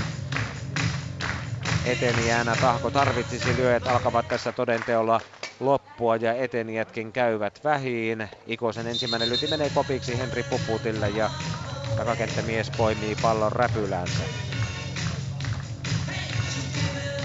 Joensuussa toisellakin jaksolla on nähty kunnari. Siellä Tuomas Jussila on lyönyt tyhjään kenttään 5-0 ja siivittänyt osaltaan Joensuuta murskavoittoon tänään Alajärven ankkureista. Ikosen viimeinen nousee kopiksi. Hän ottaa jälleen puolimailasta kiinni ja vähän kaartaa kakkospuolelle. Sami Haapakoski hakee pallon pois ja haavoittaa Ikosen. Ja lyöntivuoroon numerolla 5 Marko Pelkonen. Juha Korhonen jätetään nyt väliin. Pelkonen lyömään, Vitonen on periaatteessa viimeinen lyöjä, mutta Rantatorikka on vielä jäljellä, eli tässä Hyvinkään Tahkon mahdollisuudet siihen kavennukseen ja vuoron pitkittämiseen ovat siinä, että Pelkonen pääsee kentällä ja Rantatorikka siirtää häntä viimeisenä lyöjänä kullakin lyönnillä yhden pesänvälin eteenpäin. Pelkosen seuraava toinen lyönti kiertää laittomaksi, pystymailalla jää tuohon kotipesän kynnykselle ja nyt on pakko Pelkosen onnistua ja sitten vaaditaan väri suoraan Rantatorikalta kavennusjuoksun tekemiseen ja vuoron pitkittämiseen, mutta Pelkonen lähtee vielä riskillä yrittämään ykköselle ja palaa pesään kynnykselle.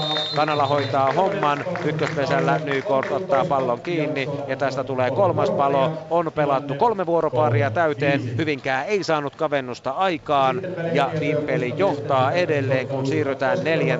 vuoropariin. 3 pelatun jälkeen tilanne Hyvinkäällä 3-5.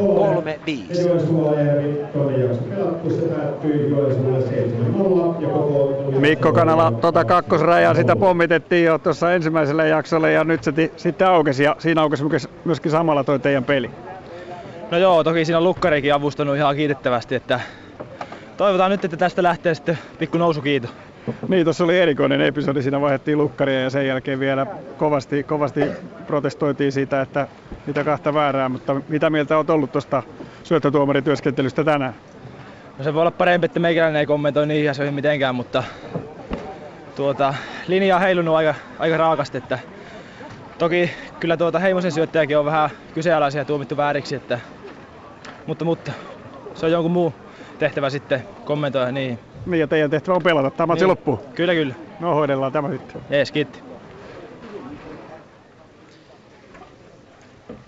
Veto neljännen vuoroparin alussa ensimmäisenä sisälle. Jussi Haapakoski käy vielä siellä syöttötuomari Mika Kääriäisen kanssa hieman pientä neuvonpitoa ja samoin Sami-Petteri Kivimäki käy kysymässä jotakin asiaa ja sitten Kääriäinen antaa jälleen ottelulle luvan jatkua. Odottava tunnelma tällä hetkellä Hyvinkäällä. Monenlaiset asiat ovat mahdollisia edelleen tässä tämänpäiväisessä pelissä. En nyt väitä, että ihan kaikki olisi mahdollista. Joskus sitäkin terminologiaa vähän ryöstöviljellään, mutta kyllä tässä ehtii vielä jäljellä olevan toisenkin jakson aikana kaikenlaista tapahtua, jos sellainen on toteutuakseen. Nyt lyöntivuorossa on jälleen Arttu Ruuska Vimpelin vedon joukkueesta. Jokerina toisella jaksolla Puputin palattua takaisin pelaavaan kokoonpanoon. Ja Ruuskan seuraava lyönti ensimmäisen laittoman jälkeen se menee kopiksi. Pelkonen hakee pallon räpylänsä ja haavoittaa Jokerin ykköselle. Sami Virto jatkaa edelleen Hyvinkään Tahkon lukkarina. Heittää siinä Kuosan kanssa vähän huolimattomastikin ja pallo singahtaa aina sitten keskikentällä ja Vierimaalle saakka, mutta syöttölupa on kysytty kuntoon. Ja Virto katselee jälleen tuimana sitten lyöntivuoroon tulevaa Henri Puputtia. Vasenkätinen lukkari tarjoilee korkeata tolppaa ja joutuu vähän hankalassa asennossa itsekin väittämään ja Puputti palaa ykköselle. Erinomainen Marko Pelkosen suoritus kakkospuolelta riittää Puputin tuhoamiseen ja tämä saattaa puolestaan olla sellainen temppu, joka puolestaan sytyttää vielä Hyvinkään Tahkoa taka-ajossa toisella jaksolla. Puputti paukausi kakkospuolelle, mutta Pelkonen tuli vastaan ja poltti ykköspesälle syöksyneen Puputin. Ja näin ensimmäinen risti Vimpelin vedolla ja korkeata tolppaa Virrolta sitten seuraavalla syöttövuorolla. Ja Mikko Haukkala käy haavoittamassa ykköselle. Jälleen jätetään yksilöön ja välistä. Ja Marko Nykort seuraavaksi siitä jätti veto Lönnmarkin välistä ja nyt Lassilan omalla vuorollaan. Ja Nykort puolestaan pyrkii ykköselle ja onnistuu välttämään palon. Haavoittuu ykköselle hänkin ja taas arpataan yli yhdellä. Janne Heimonen tällä kertaa väliin ja kärki esiin Teemu Isoketo. Ja nyt luottaa Vimpeli siihen, että yksi juoksukin olisi kova sana. Sitä lähdetään hakemaan terävimmällä kärjellä. Ykkönen Teemu Isoketo, kakkonen Mikko Kanala, kolme Sami Haapakoski ja Jokereista Mikko Rantalahti ja Janne Mäkelä vielä käyttämättä. Eli viiden miehen mahdollisuus tässä vielä vedolla kuudennen juoksun tekoon. Harvinaistahan se olisi, jos toinen jaksokin päättyisi 6-3, kun ensimmäinen puolestaan meni Hyvinkäälle samoin lukemin, mutta toistaiseksi Vimpeli johtaa 5-3 ja Isoketo pääsee näyttävällä välilyönnillä ykköselle. Häntä saattelemaan eteenpäin Mikko Kanala ja Virto antaa vielä ajan kulua, tekee hämäysliikkeen, heittää Kuosalle. Kuosa palauttaa pallon takaisin kotipesään, sitten Virto vasemmalla kädellä pystyy tekemään teräviä heittoja ykköspesälle ja pitämään kärkkyjen kurissa. Kanalan keskipomppu riittää vaihtoon. Isokedolla nopeutta piisaa. Kanala on hommansa hoitanut ja etupesät ovat täynnä ja Sami Haapakoski tarttuu seuraavaksi mailaan. Haapakosken jälkeen siis kaksi Jokeria Vimpelin vedolla käyttämättä yhden palon tilanteessa. Jos Haapakoski hoitaa takapesät täyteen, niin silloinhan vedolla on kyllä tupla mahdollisuus vielä edes sen yhden juoksun tekoon. Virto katselee kentälle ja antaa vieläkin heiton tuohon Vierimaalle. Pitää kärkkyjät tiukasti pesien tuntumassa. Sitten syöttö nousee. Haapakosken lyönti ykkösrajaan. Varsi Virto perään, mutta heitto tulee sen verran myöhässä, että Isoketo on jo syöksyen kolmosella ja puolestaan Kanala kakkosella. Nyt Haapakoski tekee sen, mitä häneltä tässä tilanteessa toivotaan ja odotetaan ja seuraavalla lähtee vielä pesiä täyttämään. Ryntää ykköselle ja ennättää hyvin perille saakka.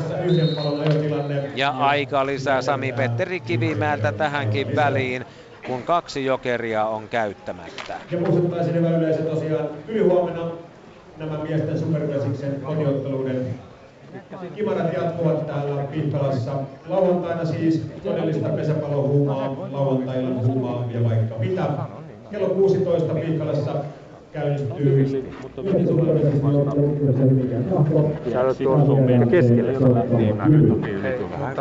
Otetaanko toisella sisään? Onko se ekalla? Sen? Mites toisella? Otetaan sisään toisella. Mihinkä? Vaan vittu pussi tai joku sellainen. Se on nyt suorittava. Pannaan Pelkonen sulle. Niin just. Pannaan Pelkonen suorittamaan. Taisi olla se viimeisineen, mikä sieltä vimpeliläisleiristä kuului tuon aikalisän päätteeksi. Yhden palon tilanne. Vimpeli johtaa toista jaksoa 5-3. Pelataan neljännen vuoroparin alkua. Jaossa on edelleen 2 sarjapistettä. Yhden on Hyvinkään Tahko varmistanut avausjakson 6-3 voitollaan. Ilta on pitkä. Janne Mäkelä lyömässä. Hän ensimmäisenä Jokereista, lyöjätilaston 2. Tässä ottelussa Mäkelä tähän mennessä on lyönyt yhden juoksun, sen 6-3 kavennuksen avausjaksolla, loppulukemat ennen taukoa. Ja nyt parhaat mahdolliset etenijät Vimpelinvedolla Pesillä, 3. Isoketo, 2. Kanala, 1. Haapakoski. Ja pannaanko Pelkonen suorittamaan? Marko Pelkonen tuolla kakkospuolella tällä hetkellä pesän jatkeella odottelee kovaa Mäkelän lyöntiä. Virto viivyttää vielä, heittää kertaalleen Iiro Kuosalle. Ja sitten syöttö nousee, lyönti lähtee, miehet pysyvät paikallaan ja koppi. Sen hakee Teemu Nikkanen pois. Juha Puhtimäki kopparina siis tuolla kolmospuolella. Sami Virto lukkarina. Mielenkiintoisia käänteitä Hyvinkäällä. Vähän auringonkin jo pilkahtaessa kesäisessä, kostean kesäisessä heinäkuun illassa. Vimpelinvedolla 4 voittoa alla. Hyvinkään Tahkolla 4 voittoa alla, Vimpelinvedolla 3. Ja kaikki auki vielä ajatellen sitä, kuka tämänpäiväisen ottelun lopulta vie nimiinsä. Nyt antaa Virtosyötön. Mäkelän hidastettu. Se tulee sinne kolmospuolelle ja sieltä heitto kotipesään ja palo. Ja Pelkonen sieltä hakee. Pelkonen oli kolmospuolella. Sotkin siinä Juha Korhosen ja Marko Pelkosen. Pelkonen pantiin suorittamaan. Ja Virto satuttaa sitten palloa kiinni venyttäessään hieman itseään. Kiristi kroppansa äärimmilleen, mutta sai tuon Pelkosen heiton kiinni ajoissa. Isoketo palaa kotipesän kynnykselle. Mäkelä lyö viimeisellään kopiin ja hän haavoittuu 1. Äsken kärjen takana kotiutustilanteessa Kanala juoksi 3, Haapakoski 2 ja Mikko Rantalahti on viimeinen lyöjä. Hänen pitää tässä nyt sitten tehdä 2 juoksua, jos meinaa vielä tätä vuoroa pitkittää, joten todennäköistä on, että viimeisen varaan ei jää. Toisaalta yksikin pinna olisi arvokas ja voi olla, että sitäkin lähdetään turvaamaan ja kenties viimeisen varaan jätetään, mutta katsotaan nyt. Virto odottelee rauhassa, että ulkopelaajat ovat paikoillaan, ottaa sitten syöttöasennon. Merkki on ensimmäisellä päällä, kova lyönti rajaan, vähän sirvahtaa ja sieltä tulee kuitenkin mies viivan taakse takaisin. Kanala ei uskaltanut lähteä, vaikka oli jo tulossa lähes kepille, no ei sentään, mutta muutaman askeleen otti. Rantalahdelle toinen syöttö, se tulee kohta. Virto heittää vielä Kuosalle. Kuosa palauttaa takaisin kotipesään. Vimpeliläisosa yleisöstä kannustaa. Rantalahden seuraava ei ole merkattu, eli nyt sitten haetaan vain sitä yhtä juoksua, joka olisi tietysti arvokas sekin. Takakentällä Teemu Nikkanen peruuttaa rajan tuntumaan ja ottaa lyönnin kopiksi. Ja viimeinen jäljellä. Haapakoski tuskin lähtee hirvittävästi rynnistämään kohti 3, ettei sieltä tule sitä välipaloa, mihinkä Rantalahti lyöntinsä suuntaa. Kanala on 3, Virto ottaa syöntöasennon ja tekee vieläkin hämäysliikkeen ja aavistelee Sami-Petteri Kivimäen viuhkassa olevan merkin lopullista sisältöä. Suoraan syötöstä vai väärä pois.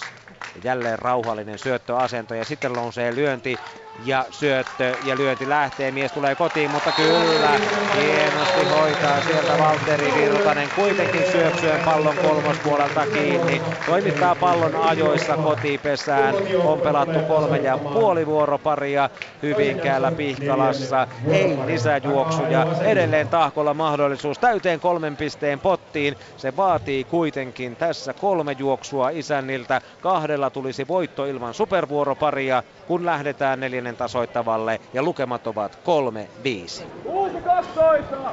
Tulee vaihto tästä. Tuomas Tyni, nyt on sitten kova paikka, nyt pitäisi saada 2 juoksua, niin homma hoitu sillä. Näin on. Minkälaisilla hyökkäyksillä lähdetään? Saa nähdä. Tässä nyt on vähän monen kaiken näköistä jekkuu tulossa. No kerron vähän jotain, mitä on tulossa. En mä niitä nyt tässä. No sit katsellaan, mitä sä teet. Okei, tsemppi. Tuomas Tyniltä eteni ja jokerina tänään hyvää sisäpeliä. Ja nyt Hyvinkään Tahko kokoaa vielä rivinsä viimeiseen hyökkäykseen. Fakta on siis se, että jos joukkue tekee 3 juoksua, läpilyönnillä se on helpostikin toteutettavissa. Silloin Tahko voittaa jakson 6-5. Jos tulee 2 juoksua, Tahko voittaa ottelun, vaikka toinen jakso menee tasoihin. Saa silloin 2 pistettä ja Vimpeli jää nollille. Jos juoksuja syntyy 1 tai ei yhtään, siirrytään vielä supervuoroon tämän ottelun päätteeksi. Kuuluisaa 13 pelaajaa tarvitaan ja aletaan lämmittelemään tästä. Vimpelin pelaajat ovat jo valmiina ulkokentällä. Hyvinkään Tahkon miehet laittavat vielä jokeripaidat uusiksi tässä jakson päätteeksi ja siihen heillä tietysti on täysi mahdollisuus. Näyttää siltä, että Riku Hokkanen on ainakin pukeutunut jokeripaitaan ja puolestaan hänen tilallaan peliasuun on sonnustautunut Tuomas Tyni, joka oli äsken haastattelussa. Eli Tyni nyt sitten lyöntijärjestyksessä numerolla 6. Ja puolestaan Riku Hokkanen jokeripaita päällä. Valtteri Virtanen käy haavoittamassa itsensä ykköselle ja lyöntivuoroon seuraavaksi sitten numerolla 8. Lukkarina toisella jaksolla lopun aikaa pelannut Sami Virto. Hänkin haavoittuu ykköselle. Iiro Kuosa jää välistä ja Lauri Vierimaa astuu seuraavaksi on numerolla 1. Yleisö heräilee. Vielä on Tahkolla mahdollisuuksia täyteen pottiin ja pitkässä venyvässä illassa tietysti myös voittoa joka tapauksessa toistakin kautta. Virto ei päässyt ykköselle, mutta Vierimaa selviytyy, kun pallo vähän lipsahtaa vimpeliläispelaajien kädestä ja räpylästä. Lyöntivuoroon Puhtimäki numerolla 2. Joensuu Alajärvi on päättynyt 2-0 ja Koskenkorva Kiteekin on päättynyt 2-0, kun toinen jakso päättyi Koskenkorvalle 4-3.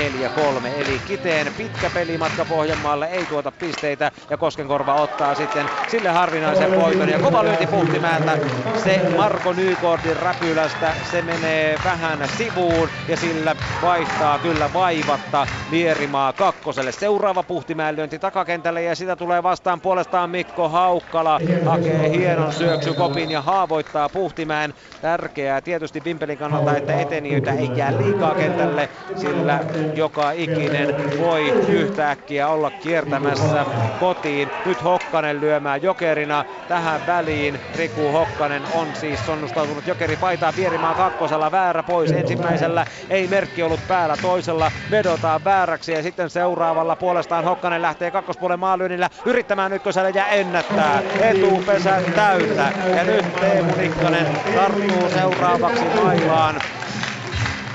Ja Nikkasen kierteinen lyönti on laitona. Kakkospuolen näppi kolahtaa tuohon etulautaan. Vierimaa joutuu takaisin kakkospesälle. Hokkanen on ykkösellä ja Nikkanen lyö seuraavalla koppareiden keskelle takakentälle. Haukkala ottaa kiinni, Puputti varmistaa ja viimeisen lyönnin varaan jää tässä Nikkasella tilanteen selvittäminen. Periaatteessa mahdollisuus vaikka ratkaista ottelu. Tästä läpilyönti, kenttä rullaamaan, 3 juoksua Tahkolla ja peli on ohi, mutta tietysti tärkeää olisi Tahkon kannalta selvittää tilanne. Nyt ottaa Heimonen miestä irti, mutta heitto kolmospesälle menee sen verran syrjään, että Vierimaa ehtii takaisin kakkoselle, ei tule kärpästä. Heimonen tekee vielä heittoliikkeen, antaa sitten syötön, Nikkanen lyö kovaa keskellä ja sehän riittää. Maalyönti Vieri aina Mikko Haukkalalle saakka ja nyt rakennellaan paloton ajolähtötilanne ja Juha Korhonen lyömään. Toisella jaksolla hän on sivaltanut 2 kertaa miehen kotiin. Juha Korhonen, vuoden pesäpalloilija 2012, voi tämän ottelun kääntää ja ratkaista saman tien Hyvinkään Tahkolle. Ensimmäinen lyönti ei ole merkitty, menee saumasta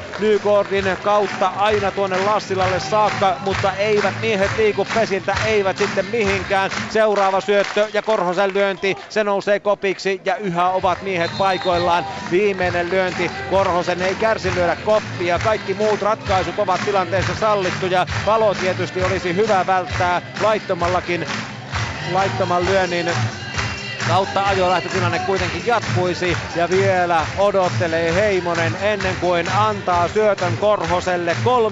3-5 tilanteessa, väärä pois. Ei ollut merkki päällä suoraan syötöstä ja nyt ovat avaimet Hyvinkään Tahkolla. Korhosen lyönti hidastettu kakkospuolelle, Lönnmark hakee ja polttaa kotipesään rynnistävän Vierimaan, mutta silti Korhonen saa ajolähtötilanteen jatkumaan ja nyt Marko Pelkonen, vieläköhän tämän ottelun kruunaa erinomaisen pelinsä. Ensimmäinen menee Kanalalle, se ei ole merkitty.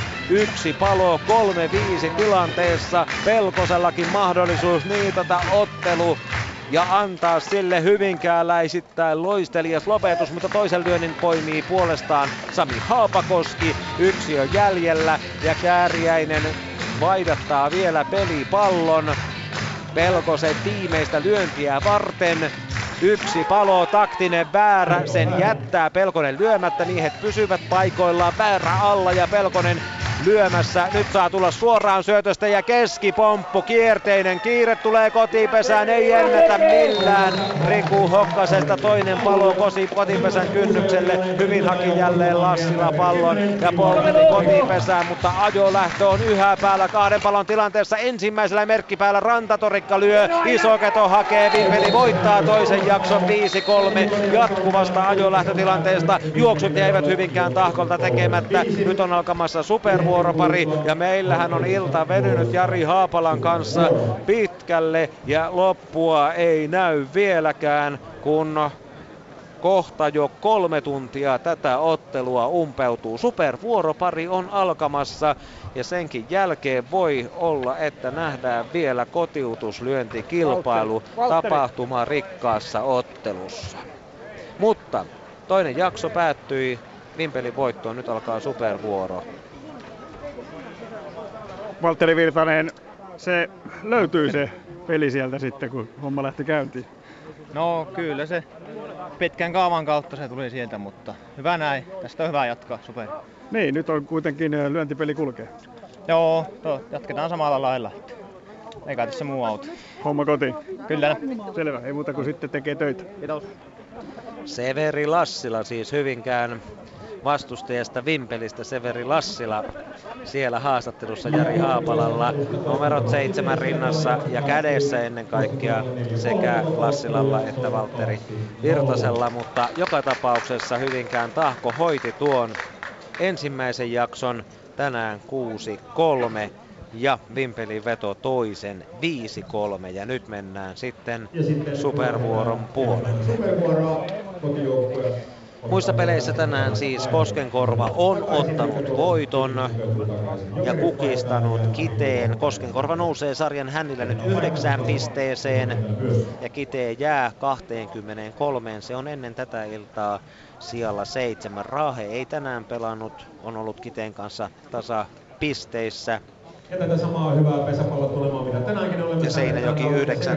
Se on 21 edelleen, kun silläkään ei ole tänään pelipäivä. Hyvinkään usein joka tapauksessa Seinäjoen rinnalle 21 pisteeseen. Ja 22. piste olisi vielä Hyvinkäälle tarjolla ja mahdollisuus Seinäjoen ohittamiseen ihan pisteilläkin mitattuna. Joensuu jatkaa joka tapauksessa sarja kärjessä. Täydellä 3 pisteen potilla Maila kapuaa 48 pisteeseen. Sotkamo jää 43. Ja Vimpeli on sen ohittanut nyt ainakin saavuttaessaan 44. pisteensä.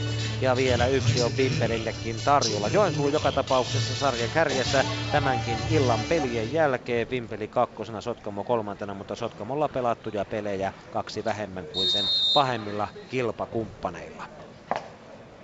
Supervuoro alkaa Hyvinkään Tahko sisällä. Lauri Vierimaa ensimmäisenä lyöntivuorossa.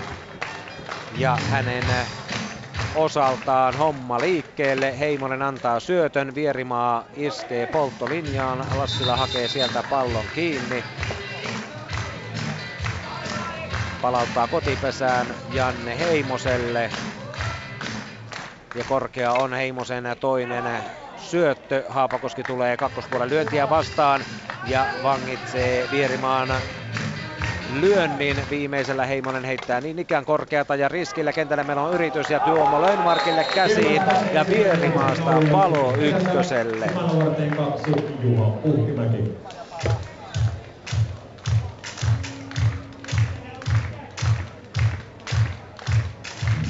Ja Juha Puhtimäki lyö sitten toisena miehenä. Ensimmäisen hakee jälleen linjasta Severi Lassila kiinni ja Heimosen seuraava lyönti. Ja siitä Puhtimäen kentälle meno läpi, sehän riittää etelijän hommiin. Pion auki ykköselle, Nykort ei oikein löytänyt ketään, kenelle olisi palloa heittänyt ykkösellä tullessaan itse vastaan. Heimonen puolestaan viskaisee jälleen Nykortin suuntaan, kun Nikkanen on lyömässä. Vielä siinä pidetään Puhtimäki ykköspesän tuntumassa ennen kuin syöttö nousee edelleen. Heimonen heittelee Nykortin kanssa. Lönnmark hakemassa lyhkästä kakkospuolelta. Ensimmäisellä Nikkanen kokeilee kolmospuolelta, mutta pallo karkaa kauaksi ja menee laittomaksi.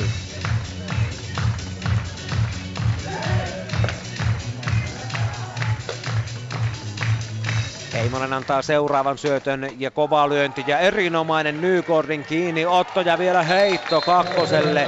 Nikkasen lyönti suoraan Nykordille, joka hievahtamatta lyö räpylän eteen ja ottaa lyönnin kiinni. Kakkospesälle vielä tulinen heitto ja sieltä Puhtimäki pois, joten Hyvinkään Tahkon ykköskärjestä 2 paloa nopeaan tahtiin ja Nikkaselle jää sitten kopinlyöntitehtävä tässä nyt numerolla 3, mutta ei ala kyllä supervuoro Hyvinkään Tahkon sisäpeliä mitenkään mairittelevasti.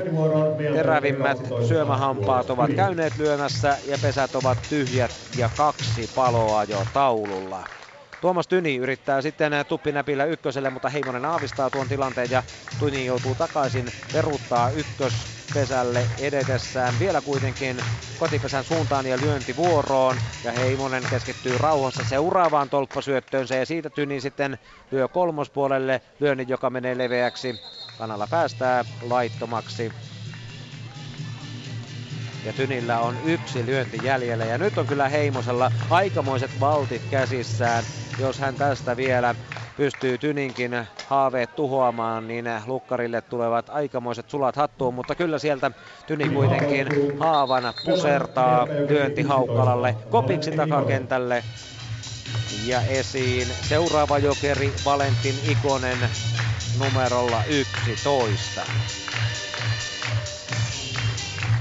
Hyvinkään Tahkon erinomainen alku on pikkuhiljaa hiipumassa. Vimpeli on terästäytynyt pelin kuluessa ja illan venyessä omalle tasolleen. Seuraava Ikosen lyönti ensimmäisen Lönnmarkin kiinnioton jälkeen menee Puputille saakka. 2 lyöntiä on Ikonen käyttänyt ja häntä tarvittaisiin kyllä edelleen tästä etenijänä. Rantatorikasta ei eteniä jokeriksi ole ja Juha Korhonen ja Marko Pelkonen ovat seuraavat miehet, jotka joutuvat lyömään. Mitä tekee Ikonen? Lähtee nostamaan koppia, välttää paloon, Juha Korhonen pannaan kentälle pyrkimään, kun Ikonen haavoittuu. Hyvinkäältä numero 4 Juha Korhonen.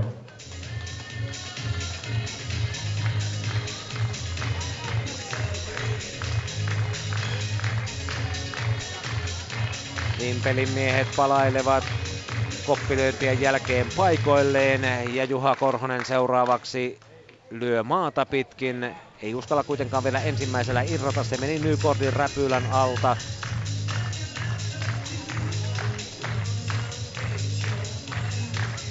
Ja sitten seuraavaksi Korhonen hidastetulla kakkospuolen lyönnillä pääsee ykköselle. Nykort vähän haparoi kiinniottotilanteessa palloa kakkosrajasta kiinni venyttäessään. Menee sitten takaisin ykköspesälle, siellä on jo Korhonen etenemässä ja Pelkonen tulee lyömään. Tässä on nyt sitten Korhosen varassa tämä Tahkon eteneminen. Ainakin tällä hetkellä kahden palon tilanteessa Pelkosen seuraava lyönti. Se on merkitty, ensimmäinen ei ollut ja nyt palo kakkoselta. Kyllä sieltä hakee Haapakoski tyylikkäästi, heittää pallon kakkospesälle. Lassila ottaa kiinni ja tulee kolmas palo. Todella tehokas ulkovuoro Vimpelin vedolta. Tahko jäi ilman juoksuja ja nyt yksi riittää vimpeliläisille tämän ottelun voittoon. 0-0 tilanteesta supervuoroparin tasoittavalle.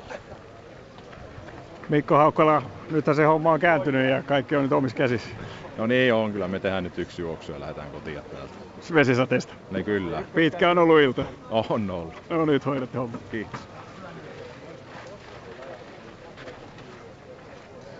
Niin, yksi juoksu riittää. Ei se vesisade ehkä enää tällä hetkellä niin vallitseva elementti ole, mutta onhan siihen iltaan kosteuttakin mahtunut ja jotenkin Hyvinkään Tahkon hurjan alun jälkeen joukkueen henkinen ote on tällä hetkellä vähän hiipunut ja Sami Virto lukkarina käy edelleen Mika Kääriäisen kanssa keskustelua siitä toisen jakson 5-3 juoksusta, jonka kesken pelin lukkariksi vaihtanut Sami Virto väärillään antoi. Kääriäisen kanssa tuo keskustelu on kuitenkin hyvin sopuisaa tällä hetkellä, mutta ei siinä nyt ihan välttämättä vielä kännykkänumeroita miesten välillä vaihdella. Joka tapauksessa peli jatkuu, supervuorona tasoittavaa on alkamassa.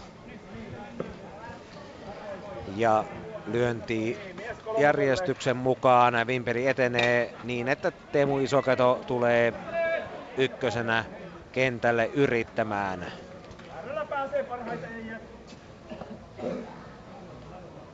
Marko Pelkonen tuli vastaan tuota ensimmäistä Isokedon lyöntiä ja sitten Virto heittää korkean tolpan ja se on väärä, sen tiukasti ja rohkeasti vimpeliläiset huutavat vääräksi ja sellaiseksi se lopulta lautasen viereen pudonneena tuomitaan. Nyt lyömässä Mikko Kanala. Isoketo ykkösellä, vähän Kuosalta lipsahtaa heitto ykköselle, siihen pelituomari Koskelaisen jalkoihin. Sitten Virto valmistautuu syöttöasennon kautta tarjoamaan ensimmäistä Kanalalle. Kanalan lyönti on kuitenkin laiton ja nopeasti palauttaa sitten etukentältä Iiro Kuosa pallon Virrolle ja seuraava Kanalan lyönti on puolestaan korkea takakentälle, menee laittomaksi reilusti. 3 pallopoikaa pomppaa perään ja keskimmäinen heistä saa yhdestä pompusta pallon kiinni. Vielä on Kanalalla yksi lyönti jäljellä. Kierteinen ykkösrajaan, heitto kakkoselle. Isokedosta haetaan paloa ja sieltä se tulee. Kanala juoksee kärjeltäkana ykköselle, mutta Isoketo palaa kakkoselle. Kierteinen näppi ykkösrajaan ei riittänyt. Sitten Haapakoskelta laiton tuppinäppi kierteinen kakkosrajaan. Se ei riitä. Virto hoputtaa sinne Vierimaata, että pallo nopeasti, että saadaan pelattua Haapakosken toinen lyönti pois. Se on laiton kolmospuolelta ja viimeisen varaan jää myös Haapakoskella tämän tilanteen selvittäminen. Pelataan tässä kuitenkin kovalla tasolla ulkopeliä. Täytyy antaa myöskin Hyvinkään Tahkon ulkopelille tässä ja Sami Virron lukkarityöskentelylle pisteet, sillä hän on toipunut tuosta kuitenkin, ainakin pelillisesti hyvään vireeseen lautasen ääressä antamastaan vapaa-taivan juoksusta ja siitä, että tunsi kokeneensa siinä tuomioissa vääryyttä. Nyt Kääriäinen vetoaa ja tuomitsee vääräksi tuon lyönnin ja Haapakoskelta puolestaan riskillä hieno viimeinen kierteinen kolmospuolelle pystymailalla pesäjakkeelle. Se täyttää etupesät Vimpelin vedolla, Mikko Kanala kakkosella, Sami Haapakoski ykkösellä, Henri Puputti lyömässä. Tässä kehitellään vielä vierasjoukkueelle kyllä tilannetta.